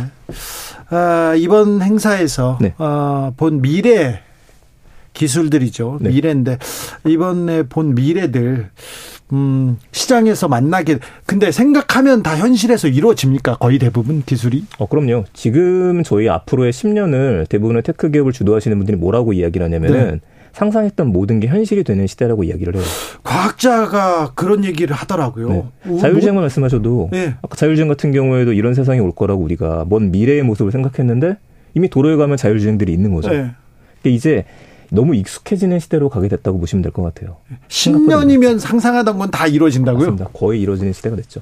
10년 후에 바뀔 미래에 대해서 조금 흥미진진한 미래에 대해서 하나만 알려주세요. 이제 우리가 지금 일상 속에서 생활하는 것들이 예. 수익이 되는 시대로 접어드는 거 우리가 웹3라고 이야기를 합니다. 네. 한마디로 우리가 걷는 거, 생각하는 거, 사람들을 만나는 거, 말하는 거. 걸으면 돈 준다며요, 요새는. 맞아요. 그리고 이제 M2E라고도 이야기를 하는데 이상한 개념이죠. 걸으면 어떻게 돈을 받을 수 있을까? 그렇죠. 근데 이미 만복의 어플들은 그런 것들을 합니다. 예. 그 데이터를 기반으로 해서 이제 우리가 주인이 되는 시대라고 보시면 돼요. 예. 내가 생산했던 데이터에 대해서 정당한 가치를 인정받게 되는 것들. 시청자분들께서 어떤 시간을 지금 투자를 해서 영상을 보고 있으시다고 한다면 네. 그것도 기여도가 있기 때문에 네. 대신 여기서는 참여를 시켜서 같이 성장해 나가는 개념이라서 같이 요즘에 조합이라고 하는 것들이 또 새로운 개념으로 등장하고 있다고 보셔도 될 것 같아요. 조합이요? 네, 바로 이 시장을 제일 먼저 주목하시면은 1, 2년 안에 만날 미래라고 봅니다. 그렇습니까? 그게 웹3라고 보죠. 아, 웹3. 이 얘기는 조금 더 공부해야 되겠는데요. 오늘 감사했습니다. 네. 이인복 세컨 브레인 연구소 대표님이었습니다. 아주 흥미로웠습니다. 네, 감사합니다. 네. 공부를 하려고 했는데 시간이 끝났어요. 참. 참. 감사합니다. 네, 감사합니다. 또 모시겠습니다. 에스파의 넥스트 레벨 들으면서 주진우 라이브는 여기서 인사드리겠습니다. 선물 드리고 있어요. 정치율 조사 기간이어서 막 드리고 있습니다. 주진우 라이브 홈페이지 공지사항 확인하실 수 있습니다. 저는 내일 오후 5시 5분에 돌아오겠습니다. 지금까지 주진우였습니다.